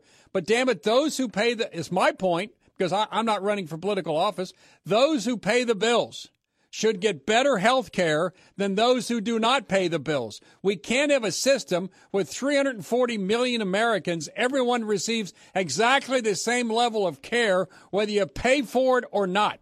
Am I stupid? I know I'm unelectable, but is that stupid? No, that's that's that's absolutely um, yeah, that's absolutely right. We have an insurance company, our insurance system now, that pays for every possible thing that could go wrong. We don't even allow for those variations with young people and old people and people who might want to take a higher risk at a certain time in their life. We have this one size fits all. Solution, essentially it's not even a solution, um, for a problem that's extremely complex. And we know that's how Washington works. It really doesn't matter what the issue is you're talking about. It is creating one solution for every single person. The Democrats never want to admit that people are different, have different needs. They don't even want to admit that the sexes are different. And so you have these one size fits all. ACA offers these sort of gold plated programs when people might want variation in their plans, like the private market market currently allows. There is room for improvement in the private market. There is room for improvement in, in the in the healthcare system writ large. But this massive ACA, what we have, this massive bill, the ACA, really has destroyed competition. And now we have Democrat presidential nominees, or, or soon to be nominees rather, who are saying they want to do away with the private market, which is really the only thing that is hanging on by a shred that is preserving our current healthcare system. Lastly, uh, Julie Gunlock, Independent Women's Forum, I would say this. I don't know your personal situation, but I would dare say the car insurance premiums you pay are representative of somebody with low risk, with a lot, a lot of no, few accidents, and without DUIs in your background. Therefore, the Julie Gunlock insurance premium for your car insurance is somewhat lower than someone who has six DUIs, wrecks cars constantly. Exactly. And exactly. so I don't know the insurance principles apply when it comes to life insurance. If you're 42 years old and you have uh, stage four breast cancer, you're likely to pay more for life insurance than someone who's 42 years old running uh, New York City marathons. So That's the point I'm right. making is this that we have an insurance system completely out of whack because 45 to 50 million Americans pay nothing, and those who pay nothing into the system generally receives the same benefits as somebody who actually pays the bills. We ought to have an insurance system like we have in car insurance. That's exactly right. My husband would actually say that I'm a high risk driver. He thinks I'm a terrible driver, but I'm glad I'm here to answer that question. I, you're absolutely right. We shouldn't have a healthcare system that runs like a car insurance system. We shouldn't have healthcare is unique, and that's exactly why privatization allows people to tailor these programs to their needs. Currently, that is not going to happen, and that's certainly not going to happen if we get rid of the private insurance market. Lastly, uh, about women, I love women. You know, my mother was a woman. Uh, my wife is a woman. My granddaughter is female. My sister is a female. Damn it, we're equal, but we're different. But the government wants to have a one size fits all. And if Bill Cunningham identifies as a woman, I can play on the LPGA tour and probably make a living out there. I say vive la différence. Would you agree? I would agree, and my goodness, you could probably go play pro. You could be a, a pro anything in a women's league and win awards and win medals and go on to a great career. We're seeing this in the weightlifting categories. We're seeing this in bicycling. Um, this is a real concern for professional female uh, prof- uh, sports players, but it's also it's interesting to watch this group, uh, sort of the trans community, and fight with the, the, the feminist community. It's a fascinating sort of uh, debate to watch, but this really is important to women. Look, women and, and men are different. They develop differently, and uh, you know, it, look, if people are trans and they want to, they want to, tra- you know, they want to change to to a different gender, they are they should be allowed to do what they want. But But- to compete in a sports arena, that is so deeply unfair to women. And so this this issue is really going to be interesting to watch. You know, you can get your hormones, you get things cut off, but yeah, I still got a bigger heart. I got bigger lungs. I got Yes. bigger shoulders. My Yes. hands are stronger. I got a hairy ass. There are things that men are different than women. I can take hormones, get my thing cut off, but damn it, I'm still a man. I'm a That's right. man's man and a woman's man. Well, that's right, and this you, this is the interesting thing. You never see women who are transitioning to men compete in professional sports. We know the reason. They don't have a chance. They don't have a chance, and we know this even today because we've had some professional sports, uh, you know, tennis players who have challenged very low-seeded tennis players, and and the man has won. I mean, these are championship women. Um, I think it was the the sisters um, that that, ch- that, and so we know that this is occurring. We do not see um, women who've transitioned to men competing. It's very very clear. But because of politically correct culture, we have a threat to professional to to women's professional sports, and we have feminists out there, well-known feminists, who are too afraid to scare um, or to to anger the LGBT community and the trans community, so they're staying quiet. It's a it's actually a very interesting thing to, to watch um, and to see some, including Martina Navratilova, come out um, and be attacked as somehow anti-LGBT. It's absolutely absurd. Uh, Julie, you're you're different than me, but uh, we're equal, and uh, I love. I don't know. I think I think I think you're the best. No, I think you're the best. All right, Julie Gunlock, Independent Women's Forum. Thanks for coming on the Bill Cunningham Show, and we'll do it again. And God bless you. Thanks for having me. God bless America. Let's continue with more. That woman makes a lot of sense. Let's continue with more. Bill Cunningham here, the Great American, live with you every Sunday night. All right, Billy Cunningham, the Great American. Thanks for joining me tonight. Uh, it's great to have on a conservative woman whose name is Gunlock. Julie Gunlock. She's the man. If she can't do it, nobody can. Coming up next is Professor Wilfred Reilly, live from Kentucky State University. He's written an entire book on the number of racial hoaxes available in America th- today. In fact, I read the story to you a couple hours ago from Portland, and those who have done the research, there's at least one to 200 hoaxes of a racial character and religious character every year in America. Some quite famous, like Jussie Smollett and what's happening in Portland, Oregon, and some others not so famous. But the hoaxes are everywhere because it perpetuates the idea that America is filled with racists and sexists and homophobes looking to hurt people because of their race, their gender, or their sexual orientation. And if those things are not happening, guess what? Let's make them happen because it justifies my wrongful political position, especially against Trump supporters, people like you and I. Bill Cunningham, live with you every Sunday night.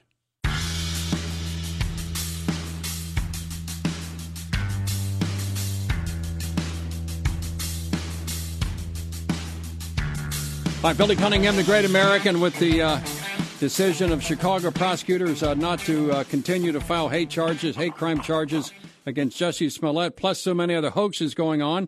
I thought it might be wise to check in with uh, Professor Wilfred Reilly.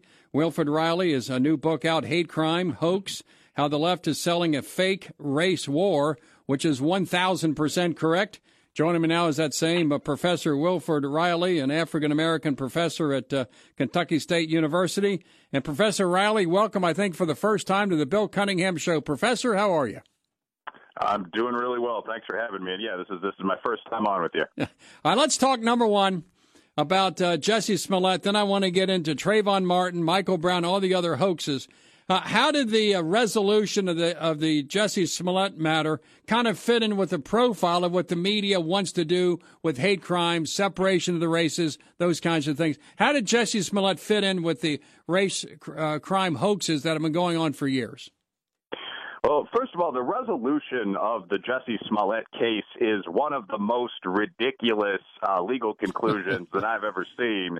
Uh, I graduated from U of I Law in 2005, so I was a lawyer before I was an academic. Although I'm a nice guy despite that. But um, in this case, what happened was, to put it politely, very questionable. Um, in this situation, there was literally a video of the two Nigerian brothers who were involved in this case, uh, the Osundairo brothers, if I have that correct, yep. buying red hats hats, buying ski masks, buying nooses a couple of days before uh, the assault on Jussie Smollett, the quote unquote assault. Uh, you can, I always like to source when I can, so you can literally find that by Googling video shows brothers linked to Smollett attack buying all items. Um, that's from National CBS. It's still live on YouTube. Uh, as I recall, the police said that the brothers used a sort of shopping list written by Smollett to do this, so I would assume if they have detectives on the case, they have his handwriting. Uh, they have his handwriting on something else. He literally signed a check to these guys for the exact amount they say they were paid for the assault. His signature's on it. It's literally for something like physical development. The brothers say that Smollett uh, paid them to attack him. So, I mean, a glib but real line. I haven't seen a case this strong against a defendant since O.J. Simpson. And what happened here, this wasn't an acquittal. So Smollett still had to pay at least $10,000 in bond. He forfeited his entire bond amount that the city had. That's an indicator of guilt. Uh, he was either given credit for a pretty substantial community service or assigned new service. The papers in Chicago, at least, were a little unclear about that. Uh, the exact technique used to terminate the case was not um, a finding of not guilty. It's what in the law we call a nolle prosequi, which is a kind of very technical dismissal that's often used with guilty defendants. Uh, I'm, gonna, I'm not going to ramble on here, but I mean the prosecutor said he was guilty. Right. They asked him in the uh, the news conference, the press briefing, "Do you do you doubt the case you had? Do you now believe innocence here?" And he said, "No, we absolutely do not believe innocence here." The the person that was assigned to do this, by the way, I believe Malkus, uh, Yeah. looked disgusted through the whole thing. And let Uh, me let me ask you this. You know, Professor, if, if he's correct, when he comes out and does his uh, quickie little deal like I'm innocent, that that means as we speak, Jussie Smollett wants us to believe that there's two white racist Trump supporters lurking in the shadows of Chicago late at night. Lucky Land Casino asking people what's the weirdest place you've gotten lucky? Lucky? In line at the deli, I guess? Aha, in my dentist's office. More than once, actually. Do I have to say? Yes, you do. In the car before my kids' PTA meeting. Really? Yes. Excuse me, what's the weirdest place you've gotten lucky? I never win and tell. Well, there you have it. You can get lucky anywhere playing at LuckyLandSlots.com. Play for free right now. Are you feeling lucky? No purchase necessary. Void where prohibited by law. 18 plus. Terms and conditions apply. See website for details. holding nooses in their hands, wearing MAGA hats, waiting to hurl, hurl, excuse me, racial epithets at a TV star near a Subway sandwich shop at two o'clock in the morning. I mean, is any of that? I mean, that if we believe Jussie, those two guys are still out there with nooses, aren't they? Uh, yeah. I mean, I'm pretty careful about libel, but in this case, I'll just bluntly say on the record, there's no chance uh, Jussie, Mr. Smollett, is telling the truth, speaking is a legal professional and just a guy who can read and has eyes. Um, in this particular case, the thing that's amazing about this case is the police found the suspect. I mean, this was excellent police work. I mean, they broke down the camera footage from every camera on every high rise building in this neighborhood that's known as Streeterville. And I'm from Chicago. So this is a neighborhood. It's our sort of young professional neighborhood that has probably more people than the city of Buffalo. Cops looked through every hour of this monotonous footage. They found two big African American looking guys. They tracked down two guys that fit that bill using Jussie Smollett's phone records. They brought them in and the guys confessed. And they don't even seem like bad guys. They said Oh. what happened was that our rich buddy, basically, Mr. Smollett, paid us to do this, and here's the check from him. Signed by him for physical development. Like, there's no question about what happened here. The only two options are one, this was a hoax, or two, two Nigerian immigrants who are proud black men are also secretly racists and dressed up in Donald Trump gear and beat up Jussie Smollett because they hate black people. Those are the only two possible options Oh. because they oh. have the suspects. The suspects were two big hooded African American guys, and that's who they got in these Osundairo brothers. So there's no chance that there's anything else that could have happened. The only Jussie Smollett is distracting from this. He's refusing to say what happened. Sure. Right. I don't blame He's him. saying. Neither do I. I mean, I, I would. There's an element almost of you don't want to diagnose people. This happens too often on the right and the left. But if he did everything he's accused of, there's probably an element of clinical sociopathy there, um, where he is now saying, "I don't want to say exactly what happened. All I know is my truth. I was the victim of a crime." The reality, and he may even come to believe this over a certain period of time. I've seen that happen with Yeah. criminal defendants before. Sure.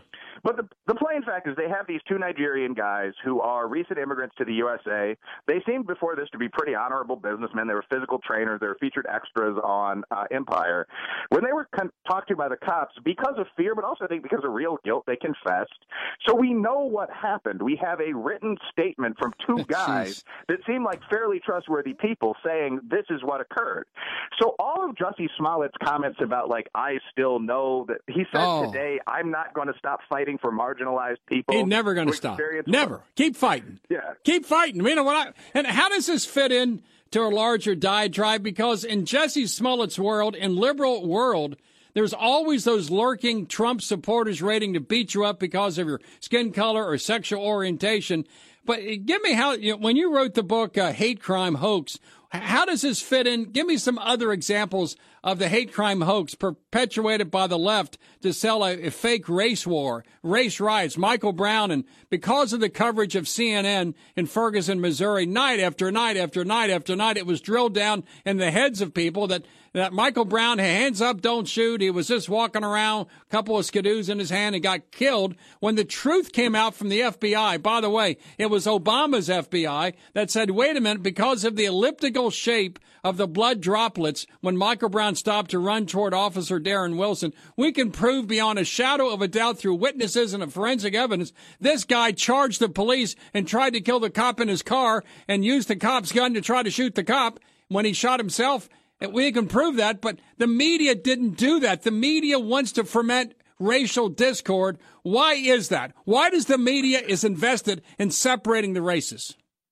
Well, there's okay, so there's a lot there. I mean, uh, first of all, I think it's a pretty good analysis of the Michael Brown situation. I will say, uh, my understanding is Darren Wilson did shoot Michael Brown while he was being attacked. I don't, He- Brown, I don't yeah, think the, the gun was in his holster, and Mike Brown was halfway in the car, beating beating the face of the of the, and he's Yeah, pulling out his gun and, and shot.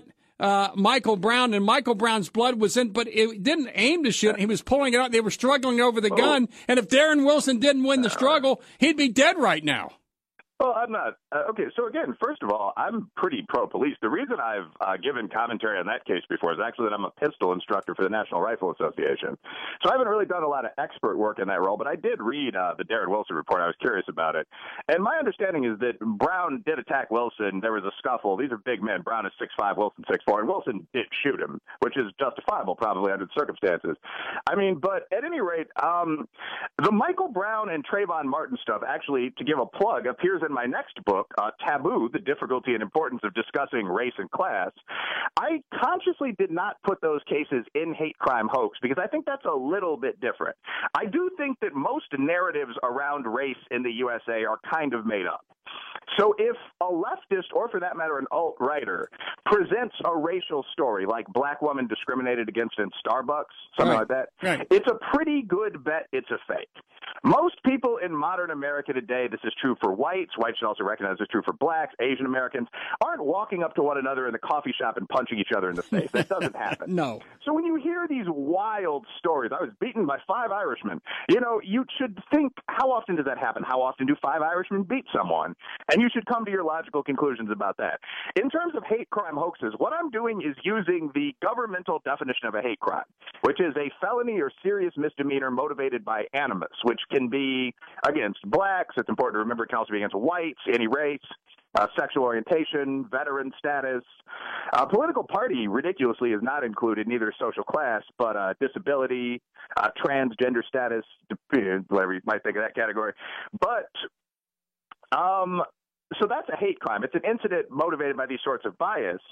And a hate crime hoax, to me, is where someone claims that an attack on them or an attack somewhere in their community was motivated by this kind of bias.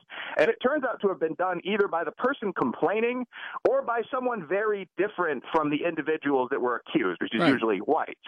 So, talking about these, I mean, you asked for some examples, and we went into a little sideline there. But I mean, most of the high profile, widely publicized recent hate crime incidents, in my really thought out opinion have uh, been revealed as hoaxes. So obviously, you have Jussie Smollett. I'm going to continue to call that a hoax. Uh, a week before that, you had Covington Catholic, where this Right. group of prep school athletes right, Right. was accused of surrounding a Native American Indian shaman, chanting "Build the wall." I mean, imagine saying that to an Indian. Um, trying to take his people's sacred rain drum. I mean, it's not my religion, but that's pretty offensive behavior. Never happened. Never happened. Uh, Yas, Yasmin Seweid, and it was just two groups of guys fighting, and the white guys didn't even start the argument. It was all adult men were yelling at them. There's no story there at all. National story for a week. The real story there is three groups of men argue. You know, white men didn't start it. It's not. That's not even backpage local news. But um, Yasmin Seweid, the claim that in uh, on the New York City subway, a group of white Trump supporters attacked this beautiful young Muslim woman, ripped her hijab, threatened violence. Eastern Michigan, where you had graffiti appear across a college campus. Uh, targeting black people allegedly, written by a black student. Air Force Academy, where a general, Jay Silveria, whose books on leadership I read, had to show up to speak out against racism before it turned out that all the incidents were perpetuated by minority cadets. Uh, Well, Kean well, College with the. De- Yeah, go, go, but the point is, what is it, Professor, in, in the minds of many minorities that they want to create crime when it doesn't happen? Does it justify their view of the world because they're Well- not being assaulted? They want to create an assault because it justifies their viewpoint? I think to some extent, one thing I will say there again, one a lot of these crimes that are allegedly pro-minority crimes involve whites, not minorities. Uh, I'm not saying my group, African Americans, is completely innocent. I don't think anybody is. Um, but the crazy left in the USA, like African Americans, tend to vote for moderate to conservative Democrats, which is, I think, a problem. The vote needs to be split a little bit. But the crazy left, like the people with painted faces and shaved heads screaming on college campuses, seem to be privileged upper middle class Caucasian kids. And we see that we see that a lot. Like I, they might like the idea of minorities being kind of stalking horses to fight for socialism, but if you go to an Antifa rally, if you go to a Bernie Sanders event, that's going to be 99% Caucasian. Why? I have nothing against Caucasians at all, but that that is worth noting. That Why? that communist Why? why? Because I I think that communism is an upper middle class urban phenomenon in the United States, uh, concentrated among whites. Black people, if you look at military service rates and so on, church attendance, we have a lot of problems in our community, but tend to be fairly patriotic. Um, there's a temptation that's directed at black people, and also now at recent Hispanic immigrants, used to be Italian immigrants as well. And that temptation is, don't you want to be totally subsidized by the system? Yeah.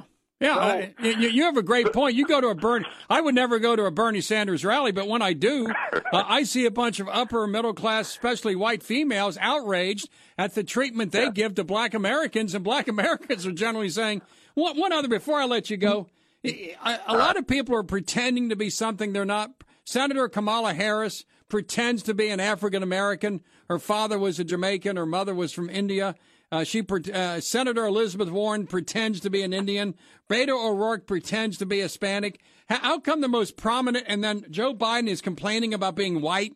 How come race is like the predicate of the Democratic primary when most of us care about our individual lives, about health care, about gasoline prices, about jobs? But whether it's Kamala Harris who wants to be African American when she isn't, or Elizabeth Warren wanting to be an Indian when she isn't, or Beto O'Rourke want to be Hispanic when he isn't, or Joe Biden who's white doesn't want to be white, say I apologize for being white. What what is that? Well, one thing that's interesting, I, I'm black and Irish, uh, Chicago Irish, where people are really proud of that. And it's weird to see Irish guys like Robert Francis O'Rourke uh, calling himself Beto and pretending. I mean, that, that is odd. I mean, that, that itself was an oppressed identity for quite a while. So that's. Odd from a fellow Irishman. But anyway, um, I think that the short answer to your question is that the core narrative that holds together the American activist left, not every union worker that votes for the Democrats, but the activist left, is that the old wars never ended. We never stopped fighting each other with minorities getting the worst of it. So that's why there's this constant talk about racism and the invention of these new kinds of racism as the old variety fades, white privilege, cultural appropriation.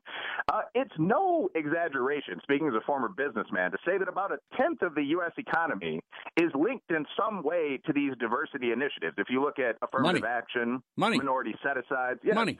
The Southern Poverty Law Center, yeah, you're saying it shorter and better. Southern Money. Poverty Law Center's budget, uh, five hundred million dollars. Yeah. That's their endowment. Their budget actually, I think, is a little bigger on an annualized basis. But why do you shout out every marginal example of racism because your billion dollar budget depends on you doing it to some extent. Well, it's No all one- about money. Well, we got to run, but Professor did a uh, thank you. We're going to have you on as often as I can. The book is Hate Crime good. Hoax. And how do the American people like Tony Bender, how do we get a hold of you? My best, uh, the best route to reach me as a younger guy is probably social media. So I'm very active on Facebook, the original platform, uh, Wilfred Reilly, W I L F R E D, Reilly, spelled as you probably think. I'm also on Twitter. Um, my Twitter pro, my handle is Will Da Beast, W I L L D A B E E S T six three zero. Uh, At the Twitter platform, that's a joke about my old uh, phone prefix and jersey number. Okay. So uh, I definitely I've gotten a bit of coverage following the publication of the book, but I'm still a normal taxpayer. If you reach out to me, I'll talk to you. All right, Professor Wilfred Reilly, and you also teach there at Kentucky uh, State uh, University. Thanks for coming on the Bill Cunningham Show, and my friend, we'll do it again. Thank you. Yes, indeed. Thanks for having me. God bless America. Let's continue with more. It comes down to money. There's money in racial separation. CNN, MSNBC has made a fortune on the on the Russian collusion delusion with Trump, and they're making money on racial separation. Let's continue with more. Bill Cunningham here, the Great American, live with you every Sunday night. All right, Billy Cunningham, the Great American. Thanks for listening tonight. I want to take a matter of personal radio talk show host privilege. Later this week, I'm going to have a TAVR procedure done, transcatheter aortic valve replacement, TAVR. God willing, it'll be uh, done through my femoral artery to replace my aortic valve, which is bicuspid and uh, not doing well. And then they tell me, my doctor tells me at the Ohio Heart Center, uh, Dr. Dean Kereiakes, that I'll be off for about uh, one week. So next Sunday, I'll have a sub in, and then I'll be back with you two weeks from uh, two weeks from tonight. I ask your prayers over the next several days. If you're a practicing Roman Catholic, maybe even light a candle for me. I am told that uh, these procedures take about one hour, that I'll be in intensive care for about 24 hours and released. So a TAVR means they go through the femoral artery to replace the aortic valve uh, in my heart instead of open heart surgery, which could be a much more lengthy procedure. Because of the competence and because of the confidence and because of the experience I have in Dr. Dean Kereiakes, I'm confident that uh, it'll be a TAVR procedure, in which case I'll be back with you two weeks uh, from tonight. I'll have a sub in for me next Sunday, and I beg your indulgences and I, I beg your prayers over the next few days. Bill Cunningham, live with you every Sunday night. It is Ryan here, and I have a question for you. What do you do when you win? Like, are you a fist pumper, a woohooer, a hand clapper, a high fiver? I kind of like the high five, but if you want to hone in on those winning moves, check out Chumba Casino. At chumbacasino.com, choose from hundreds of social casino style games for your chance to redeem serious cash prizes. There are new game releases weekly, plus free daily bonuses. So don't wait. Start having the most fun ever at chumbacasino.com. No purchase necessary. Group. Void were prohibited by law. See terms and conditions. 18 plus.